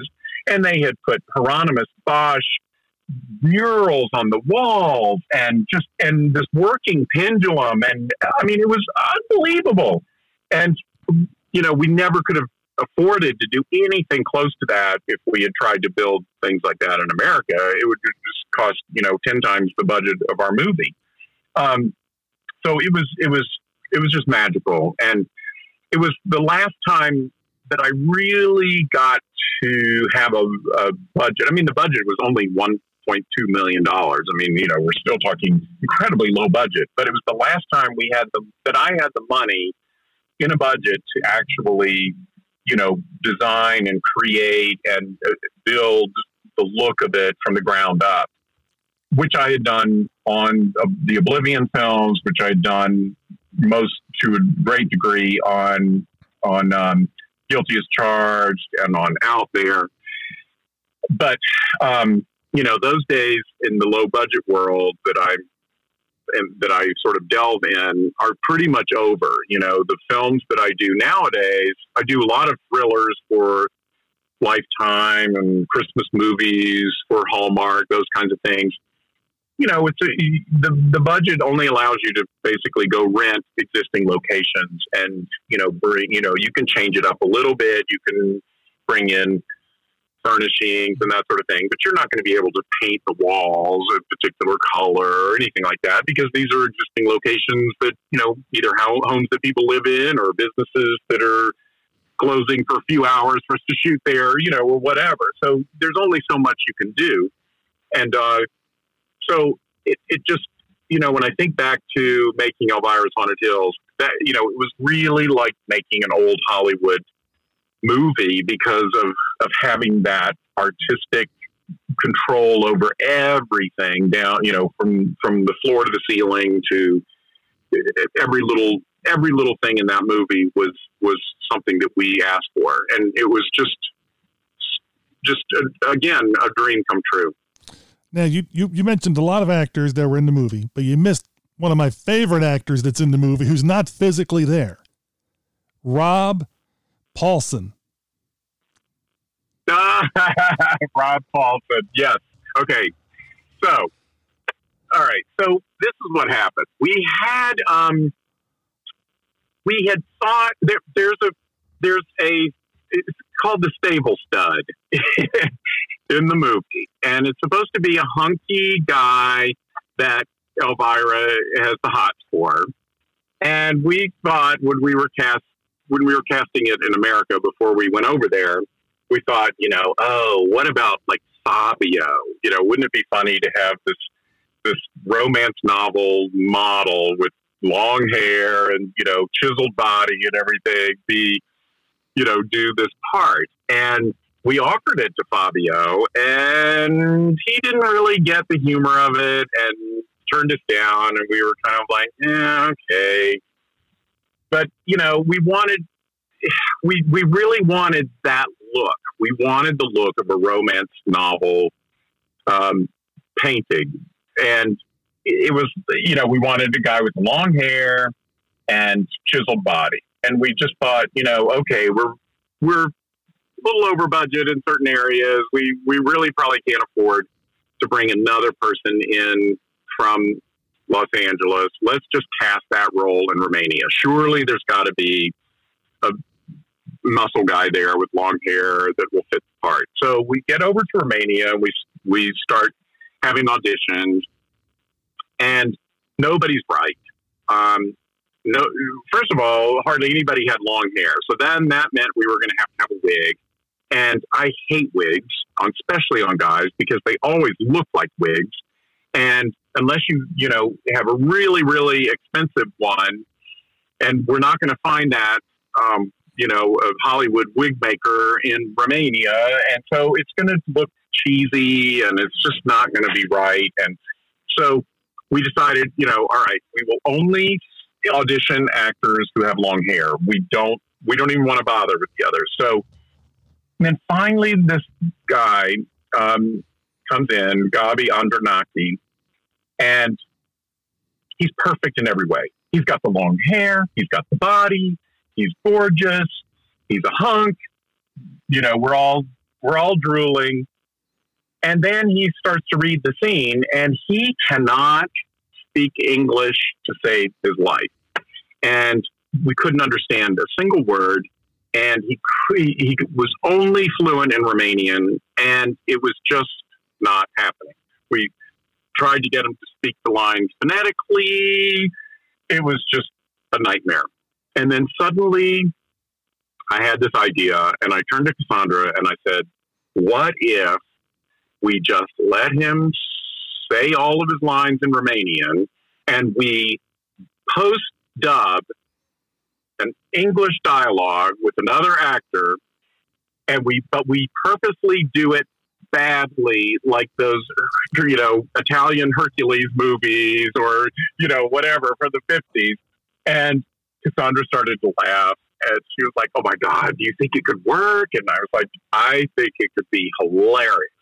And but then we were a little worried. We're like, you know, he has several scenes in the movie, and is this going to be a joke that wears out? You know, is it going to be like a one joke thing that once you get the laugh, is it really going to continue to get laughs? But we were up against the wall, and we were like, you know, we just we have to take this chance that it'll work.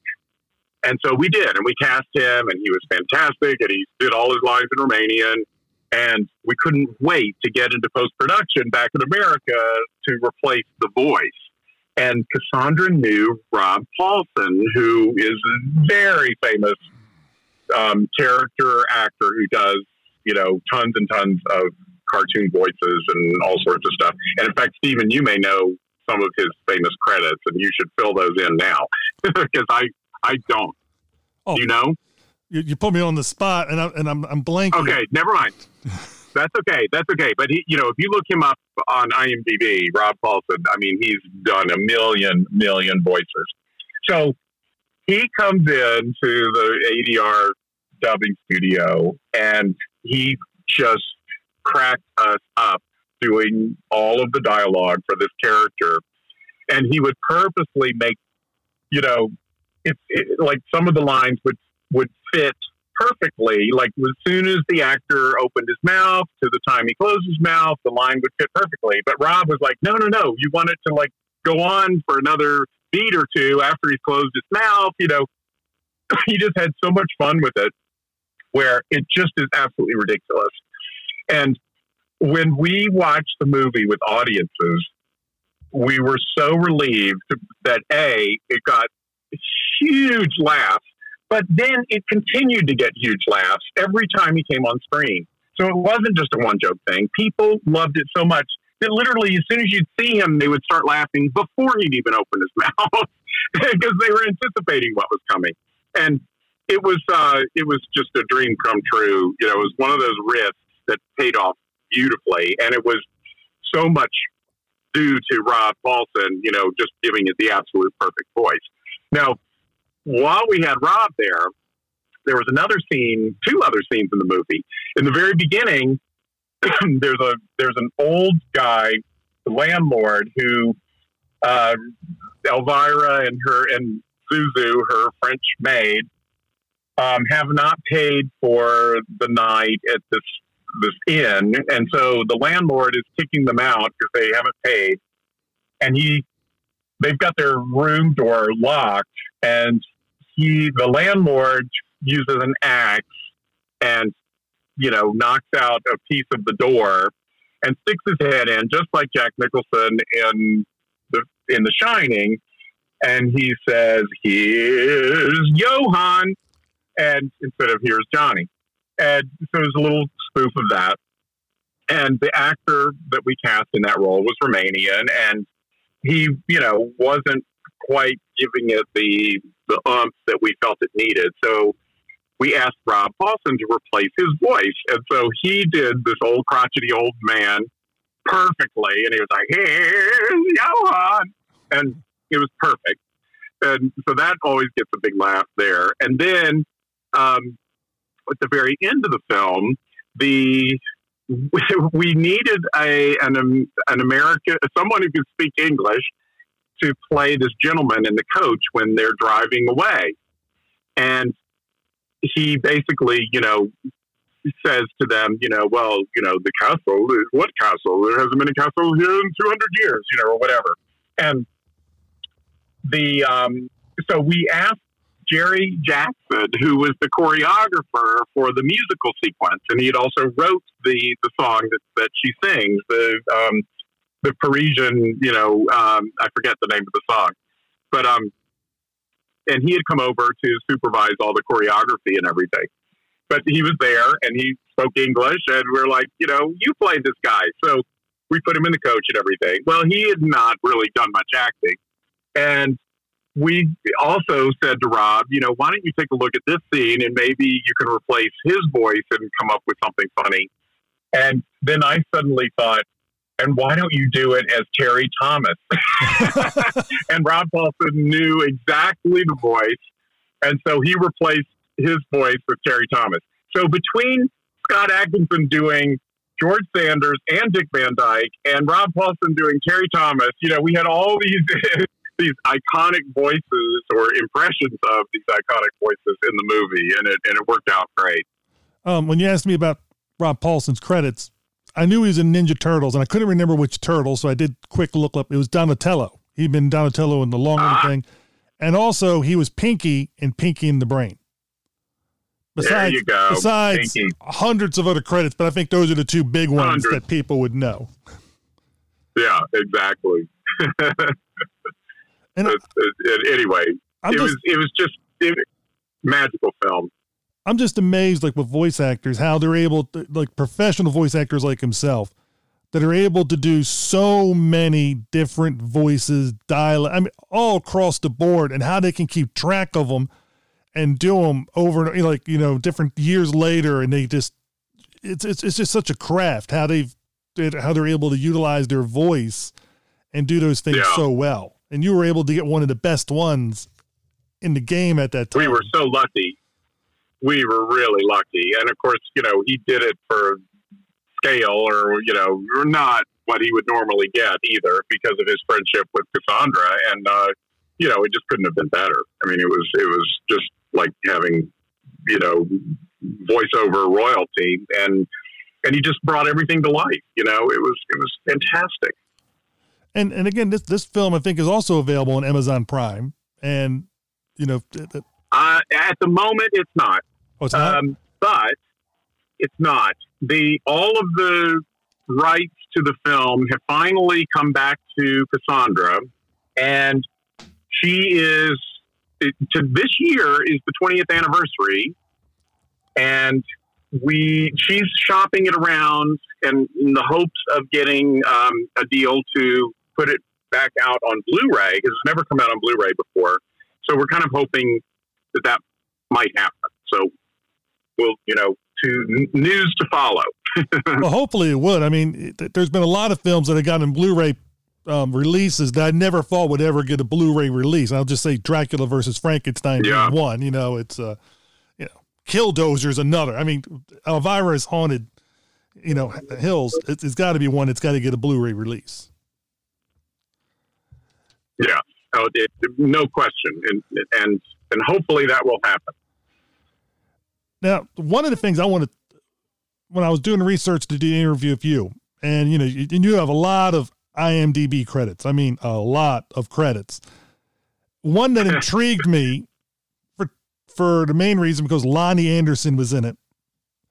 My sister is so Yeah. gay, and you directed Yeah. multiple episodes in its first season. And I'm, I just want to talk a little bit because that is a funny show. It's a it's it's a comedy show called My Sister Is So Gay, and it was um, created uh, by Terry Sweeney, who also stars in it, and Loni Anderson plays uh, his mother, who's sort of a lush.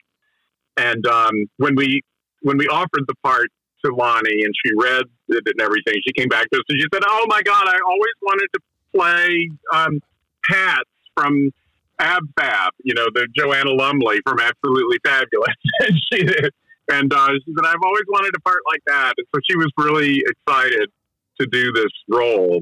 And, um, and uh, anyway, it was, it was a really fun thing. When I say it was no budget, I'm talking no budget. It was really, really tight budget. And it was started out as like a, um, uh, webisodes for you know just on the internet, and we shot it at Terry's apartment over a couple of weekends, and you know split it up into episodes and stuff. And it, um, but it was it was just loads of fun, and I I got um, Tilky Jones to come and be in it, and um, Deborah Wilson from Mad TV. It's got it's just got a wonderful cast, and we did one season with six episodes, and then um, unfortunately, I was not available when the second season was um, was ready to go, and so a different director does season two. But there have been two seasons so far, and uh, just really, really proud of it. And and Terry, um, Terry, Ra- I hope I said the name right. You said hope it is Sweeney. I think it's Sweeney. Ray, right? It's Ray. I, I I'm getting my Terry, my Terry, my comic actor Terry friends mixed up. Terry Ray. Thank you. I'm glad we caught that. Um, Terry Ray is so funny. He actually played an extra in Elvira, Mistress of the Dark, when she's getting burned at the stake. He's one of the key extras of that sequence. And uh, anyway, he also created and starred in another comedy series that I directed called From Here On Out. That's a, that's also got a really funny premise. It's about a. Um, it's kind of like you know how Thirty Rock Mhm. was was behind the scenes of a Saturday Night Live kind of show being made at NBC. Well, this series was uh, a behind the scenes of a gay spy series being made for a gay TV network, and it was all the all the behind the scenes sort of craziness going on, and uh, it was really a, a fun series to do as well. And um, Terry's just a, a really talented writer and comic actor.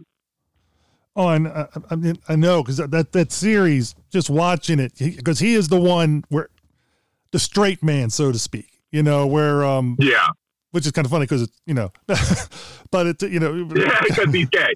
yeah, but you know what I mean. With the comedy part, everything, everybody is being so funny, right? And I think that's the hardest role because you got to Yeah. give all the reactions to let everybody else have all the good line, you know, like the lines that people remember. But I think the hardest part is being the person that's giving that comedy that extra push, and he does a wonderful job of it. And the Yeah, whole it really does. It, it's it's a labor of love, you can tell. And, and and Loni Anderson, if anybody's a Loni Anderson fan, if you're not watching this, then you're you're really missing Loni Anderson do something totally different than WKRP in Cincinnati, where she is Oh, playing yeah. the the opposite role, you know, type type thing. It's Yeah. wonderful. Oh, and she just she just she just loved every second of it. It, it was it was it was really fun to work with her. Now you're not only, like we said, a director, producer, you know, and all that stuff. You're also a writer, and you've written, like we, we already mentioned about with um, Little Shoppe of Horrors epi- um, issue number thirty-eight, where you did the um, Frankenstein: The True Story, and of course um, the other magazine was it um, It, we I did uh, the Big Dressed to Kill article in Boobs and Blood magazine. Yeah. so I, I- heard something come back a- into feedback. It was like really weird. Uh, was, was it something on your end? oh, I think it was a motorcycle. okay, I think it was a motorcycle going that's, that's by. why that's why I paused Um, for a bit. I was like, "What's that?" Okay. Yeah, sorry about that. Um, yeah, and I also did the Big Dressed to Kill article for Boobs and Blood magazine. Which is issue number four. Interview with yeah, issue four. Yeah, and then I did a um, uh, the, probably the most in depth interview ever with Cassandra Peterson about Elvira for Scream magazine number thirty six, and that's there are two Scream magazines. The British one spells Scream like you would think Scream is spelled S C R E A M, but the American Scream magazine, which is what this Elvira thing was for, is spelled S C R E E M, so double E's. And uh, it, and I won the Rondo Award for Best Interview of the Year for for that Elvira interview, which I'm very proud of. And I also completely off of genre, off genre, I did a biography book of Mhm. Kay Thompson called Kay Thompson from Funny Face to Eloise. It was published, got a huge publishing deal with Simon and Schuster, and was very big at the time. And ex, there was, uh, you know, big publicity and Vanity Fair magazine, and everything. it was like, wow, this is this is really um, hitting it big, big time. Now, for our But, audience um, members that aren't familiar with her, for audience members that aren't familiar with her, what's a little bit? What, what can you tell us a little bit about Kay Thompson so they have an idea? she wrote all of the Eloise children's books about the little girl that lives at the Plaza Hotel. She starred in Funny Face with Audrey Hepburn and Fred Astaire and basically stole the movie away from them. She's the magazine, the fashion magazine editor, and she sings the opening number called Think Pink. And she was a big behind the scenes um, star maker.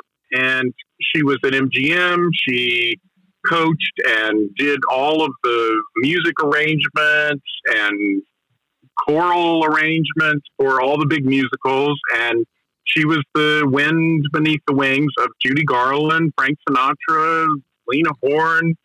Her goddaughter was Liza Minnelli, and she guided Liza's whole later career after her mother, Liza's mother, Judy Garland, passed away in '69 she discovered Andy Williams and had a 20 year affair with him and guided his whole um, launch of his solo career. Um, she had the biggest nightclub act in the history of nightclubs and was the highest paid. Um, she was, you know, signing million dollar contracts in 1950, uh, 10 years before Elizabeth Taylor made the cover of Life magazine for signing a million dollar contract for Cleopatra. You know, Kay had been making that kind of money for a decade. Um, and she just was this sort of unsung hero that needed a book written about her, and I decided to do it. And and, and for those that like Hollywood history and to learn more about behind the scenes and things like that, this is a good book. I, uh, I feel for people to reach out and and read and enjoy because they're go- you're going to learn not just more about her, but more about a lot of other things that were going on around that time. And, Yeah. and I think it fleshes It- out it- things nicely.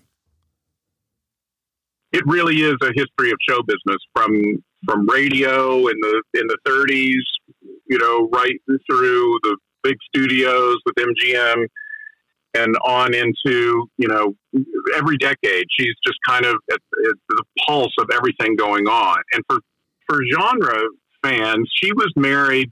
Um, one of her husbands was Bill Spier, who um, he produced these iconic radio shows like The Adventures of Sam Spade and Suspense which was an, an incredible anthology show that you know had uh, the very first Ray Bradbury adaptations ever, and Kay was responsible for getting her husband to buy Ray Bradbury's short stories. I interviewed Ray Bradbury for the book, and he talked about coming to their home, and and uh, and Kay had read his stuff, and she really, you know, championed him and promoted him to her husband to to get her husband to buy his first his first stories that were adapted, and um, she also remember, um, you know, Orson Welles had, uh, you know, quite a hoo ha with War of the Worlds. Well, her husband had uh, basically discovered Orson Welles and and was working with him in radio, doing voices and stuff, and also used Agnes Moorehead, and also used almost everybody that Orson Welles ended up use, you know, forming the Mercury Players from was actually from Kay's husband. Sort of started all of them as as a group, and it evolved into the Mercury Players. And uh, and Kay was really close friends with Agnes Moorehead and that whole sort of group. And when Agnes Moorehead did the radio show Sorry Wrong Number, that became second only to War of the Worlds of being the most um, the most horrific uh, sort of seismic radio show where the climax of that um, when you find out that that the killer's in the house and the very last moment is Agnes Moorehead screaming because she's actually being killed and this is not going to have a happy ending which was incredibly unusual on an, an episode of suspense it just rocked you know, it rocked the world. You know, it was like the water cooler moment for radio listeners back in those days. Well, guess who decided to have that sardonic ending? It was Kay Thompson. The original script had a happy ending where the police rushed in and saved her just in the nick of time. And Kay said, "Uh, uh you got to you got to really shock the audiences for once and have this surprising ending." And that was that was Kay Thompson's doing. Um, and you know, Bernard Herrmann was writing the scores to all those episodes way back then. I mean, you know, so she's she's you know rubbing elbows with all of these um, people, of, of genre, you know, genre people that we all know and love from from the stuff that that you know we follow really closely. So you're going to find all sorts of cool stuff and connections uh, in reading that book. Kay Thompson from Funny Face to Eloise. Now we're coming up to the one year anniversary if or it might be the one year anniversary, but depend when this episode goes out, and probably be a little after the one year anniversary of a book you wrote during the um, lockdown. yes.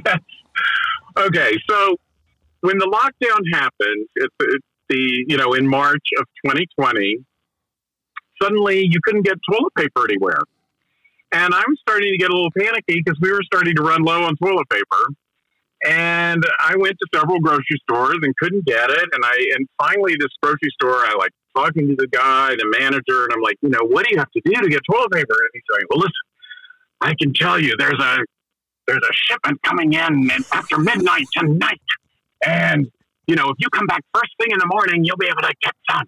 You know, and I felt I felt like I was doing a drug deal. You know, and then he goes, but wait a minute, tomorrow, oh no, tomorrow is Senior Citizen Day. We open an hour early and only senior citizens can come in here and they're going to wipe it out. And I said, well, wait a minute, what age do you have to be to be a senior citizen? And he goes, well, you have to be 60 or older, so you're out of luck. And I go, well, thank you for the compliment, but I'm over 60, so I'm going to be here. And I really am over 60. I'm 64. So I um, showed up the next morning at like 5 a.m and got in there, got my toilet paper. And so that next day happened to be April 1st, April Fool's Day. And I was talking to my sister on the phone and telling her this story and getting hysterical over, you know, how what have our lives become? You know, we're like doing drug deals to get toilet paper. And I was laughing and she was laughing and I was like, you know what? This this could be an, a, a humorous essay that I could post on Facebook. So I wrote it up that afternoon. I posted it on Facebook, got a huge response. People loved it. And then I thought, you know what? This could be a really funny children's book parody, like those little golden books that we all read as kids. And I know the perfect illustrator for it, Dan Gallagher. And I called up Dan and he said, Oh my God, it's been on my bucket list. I've always wanted to do a parody of a little golden book because I was such a, a fan of those as, as a kid. And by the way, I've just been laid off from my job because of the lockdown, and I have a completely free slate. Yes, let's do it. And and I said, well, we got to do it fast because it's you know there's an expiration date to this topic, and you know we got to get it out there. So he spent all of April doing the illustrations, and we ended up publishing. I self-published through Amazon self-publishing division, uh, and we had it out on May 19th. So literally, in like five or six weeks, we had you know from the concept to publishing, we had it out, and um, and it's called Sam's Toilet Paper Caper, and it's it was it was just so much fun. It was like this perfect. It was the perfect time. It was the it was the perfect subject. You know, I'm on the cover with a ma- with a mask on. You know, it's just like everything about this pandemic is is parodied. You know, in this in this little book, and it's got all kinds of movie references. Um, and there's you know Carrie and Sound of Music and Good, Bad, and the Ugly and just all sorts of crazy stuff. I even I at one point I'm talking about I have to you know go to the grocery store, but I'm gonna you know I wonder what cat suit I'm gonna wear for this heist of getting toilet paper, and I'm trying on cat suits and. I told Dan, you got to put a little autographed picture of Julie Newmar as Catwoman down in you know the corner, and so we even have a little Julie Newmar homage. Um, anyway, it's it's just so much fun, and the best part about it is I, I'm donating all profits, 100 percent, to the World Health Organization's um, COVID 19 Solidarity Response Fund. And it, the book is only ten dollars, and it's on Amazon. You can get it in paperback or um, ebook. And um, you know, I feel like every bathroom in the world needs to have one of these because it's the perfect reading material for the porcelain throne. And one of the things I love about that book is the Peter Lorre character. You know, Oh, I'm that- glad you mentioned and I that. just, like- you turn it, it's like I think it's one of everybody's favorites. You get there and he's like, "Oh, that's Peter Lorre." Oh, and, and of course, Peter Lorre. So, so that guy that I, the the manager the, in real life, the manager at the grocery store was sort of this colorful older guy, and I just thought when I'm telling Dan, I said, let's let's cast Peter Lorre as that guy, and then do a caricatures of Peter Lorre, and he loved that idea. So, so that's what we that's what we have it there. and it's wonderful. And you've raised you've raised a lot of money so far because I know Facebook so you far, we've- every so we've often. donated over over twenty five hundred dollars so far has been donated because of the sales of this book. I'm really really proud of that, and um, and I'll continue donating for as long as the book sells. And you know, we get royalties every month from from Amazon, and it just goes right to World Health Organization. Yeah, so so listeners, it, like it's it's like Sam said, it's ten dollars on Amazon. The money goes directly to COVID, you know, help and you know, the WHO organization, you know, to- uh, the COVID, and it, we're still in the pandemic. You know, we're getting hopefully near the Yeah. very end of the pandemic, you know, and, and that kind of thing. I think I think we're seeing the light at the end of the tunnel, but we're still in the tunnel. Let's hope. Let's hope. But this will be an, an amusing keepsake of this crazy time we've been through. and kids love it. It's uh, you know, there's nothing. It's it's um, the book is irreverent, and um, and you know, I'm openly gay in it. There's a there's a shot of there, there's a cartoon of me and my husband and our two dogs in bed you know, there's nothing risque about it, but you know, okay, yes, we're a gay couple. Uh oh, you know, some people might be offended by that, but there's nothing um, any. It, there's nothing more offensive than you might find in an episode of The Simpsons.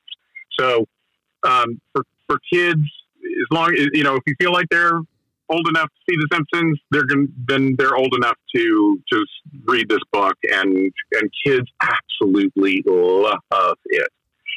And but it's but it's also written for adults as well on that level as well, and uh, so you know it's it's good for pretty much all ages. Yeah, and and, and it's it's it's a, it's the perfect bathroom book because it is a quick read. Yes, it is perfect for the bathroom. It was timed out perfectly for for just that sort of thing. and and and you know, and if somebody for some reason is sensitive to whatever reason that you brought up, then I just challenge you: donate ten dollars to a cove to some type of um, charity that is helping with the COVID, and just do ten dollar donation that way. If you know for some reason you you don't you don't you don't think you want to buy the book, you could still help out. Exactly. Exactly. Which is the whole point. But Sam, I've had a wonderful conversation with you so far. Is there anything you have coming? I know with the the lockdown situation, it's hard to do anything. Anything coming out in the near future that you can talk I, about? Well, I do have one other book. Of course. Um, that I did during during the uh, the shutdown. Now this one, folks, is definitely for adults only. it is a pretty freaking sexy book. It's called Orbgasm, and it's a the subtitle of the book is a uh, let's see what is it? A a erotic sci-fi pulp satiricon, and that pretty much describes it. It's a it's a science fiction book about an orb that falls from outer space into the backyard of an actress who was in a James Bond movie, so she's a Bond girl, fictional, you know, of course. And uh, this, and she has cancer, and exposure to the orb cures her cancer completely. And then she tries it on her gay best friend who has um, Parkinson's, early Parkinson's, like you know, like Michael J. Fox had and boom, he's cured. And they're like, oh my God, this is this magical cure all. What are we going to do? And suddenly the government is trying to confiscate it. And they, she and her gay best friend hit the road, Thelma and Louise style. And they are going to try to take this to her father who has Alzheimer's and get him before the, the government confiscate it. And so it becomes this big chase, this big exciting chase of them trying to get to her father. And um, but one of the side effects of this particular orb is that it makes people really horny. and so um, that leads to all sorts of complications and interesting things along the way. So anyway, it's a pretty wild book. I actually wrote this as a script for a Showtime movie right after I did Out There back in the 1990s. And uh, it was going to be made, it was in full development there. And then the regime changed, and the new regime came in and they wiped out all the projects in development. And I put the script into a drawer, and it's been sitting there for 25 years. And during the shutdown, I pulled this thing out and I said, you know what? It cures are on everyone's mind right now. A magical cure would be really nice to have, and I think this is topical again. And uh, so I wrote it into a novel, and I could didn't have to worry about censorship with the sex scenes, and so I just kind of went whole hog, and it's pretty pretty wild.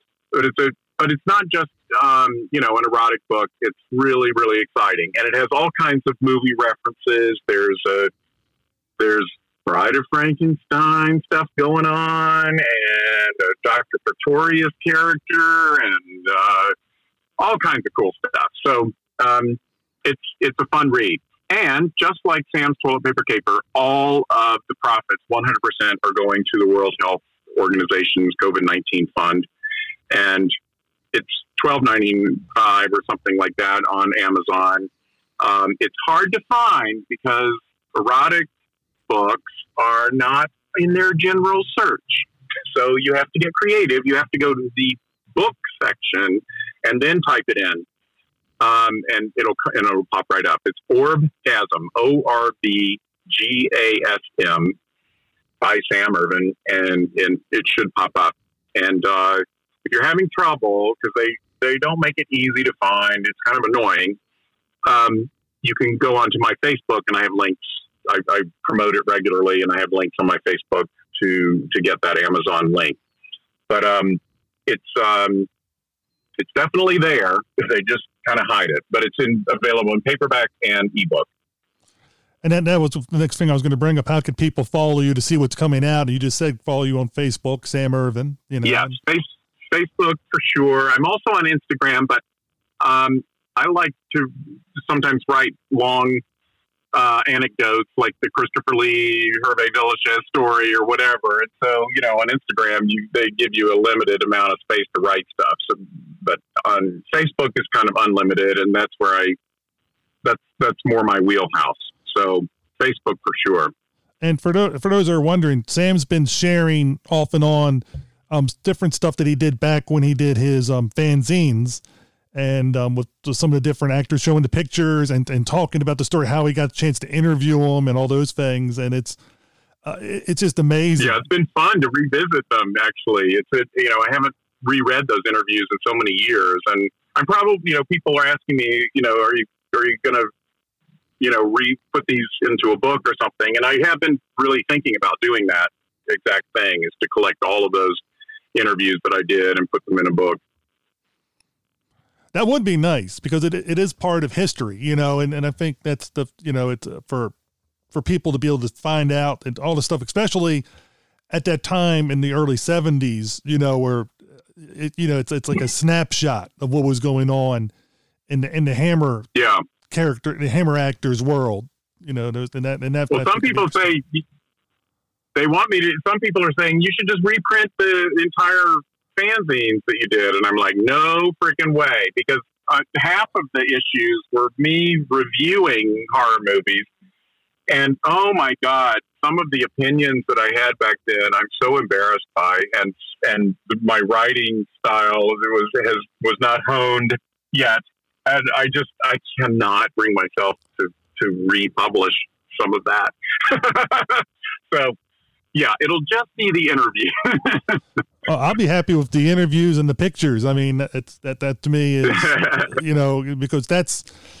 I mean, it is interesting to read reviews from things back in the day, but um, I think I think more that the, the historical aspect is what we're we're, we're, we're like Christopher Lee, Peter Cushing, Ingrid Pitt, you know, all the ones. I mean, there, there's a lot more that you interviewed Yeah. during that time because I'm like I'm Yeah, seeing this. Donald Donald Pleasence, um, Terence Fisher, Michael Carreras, and Sir James Carreras from who were the heads of Hammer, and Freddie Francis, and oh, other actors like Ralph Bates and Shane Bryant, Madeline Smith, Linda Hayden. Uh, oh my lord, everybody! You know, it, it was just I, I, can't, I can't believe on those two short trips that I was able to squeeze in as many people as I did. But again, I want to thank you for having this great conversation with me, and we I think we covered a lot of your work. We we only like hit a fraction of the amount of stuff that you've done, but I think it, I think it's a good fraction.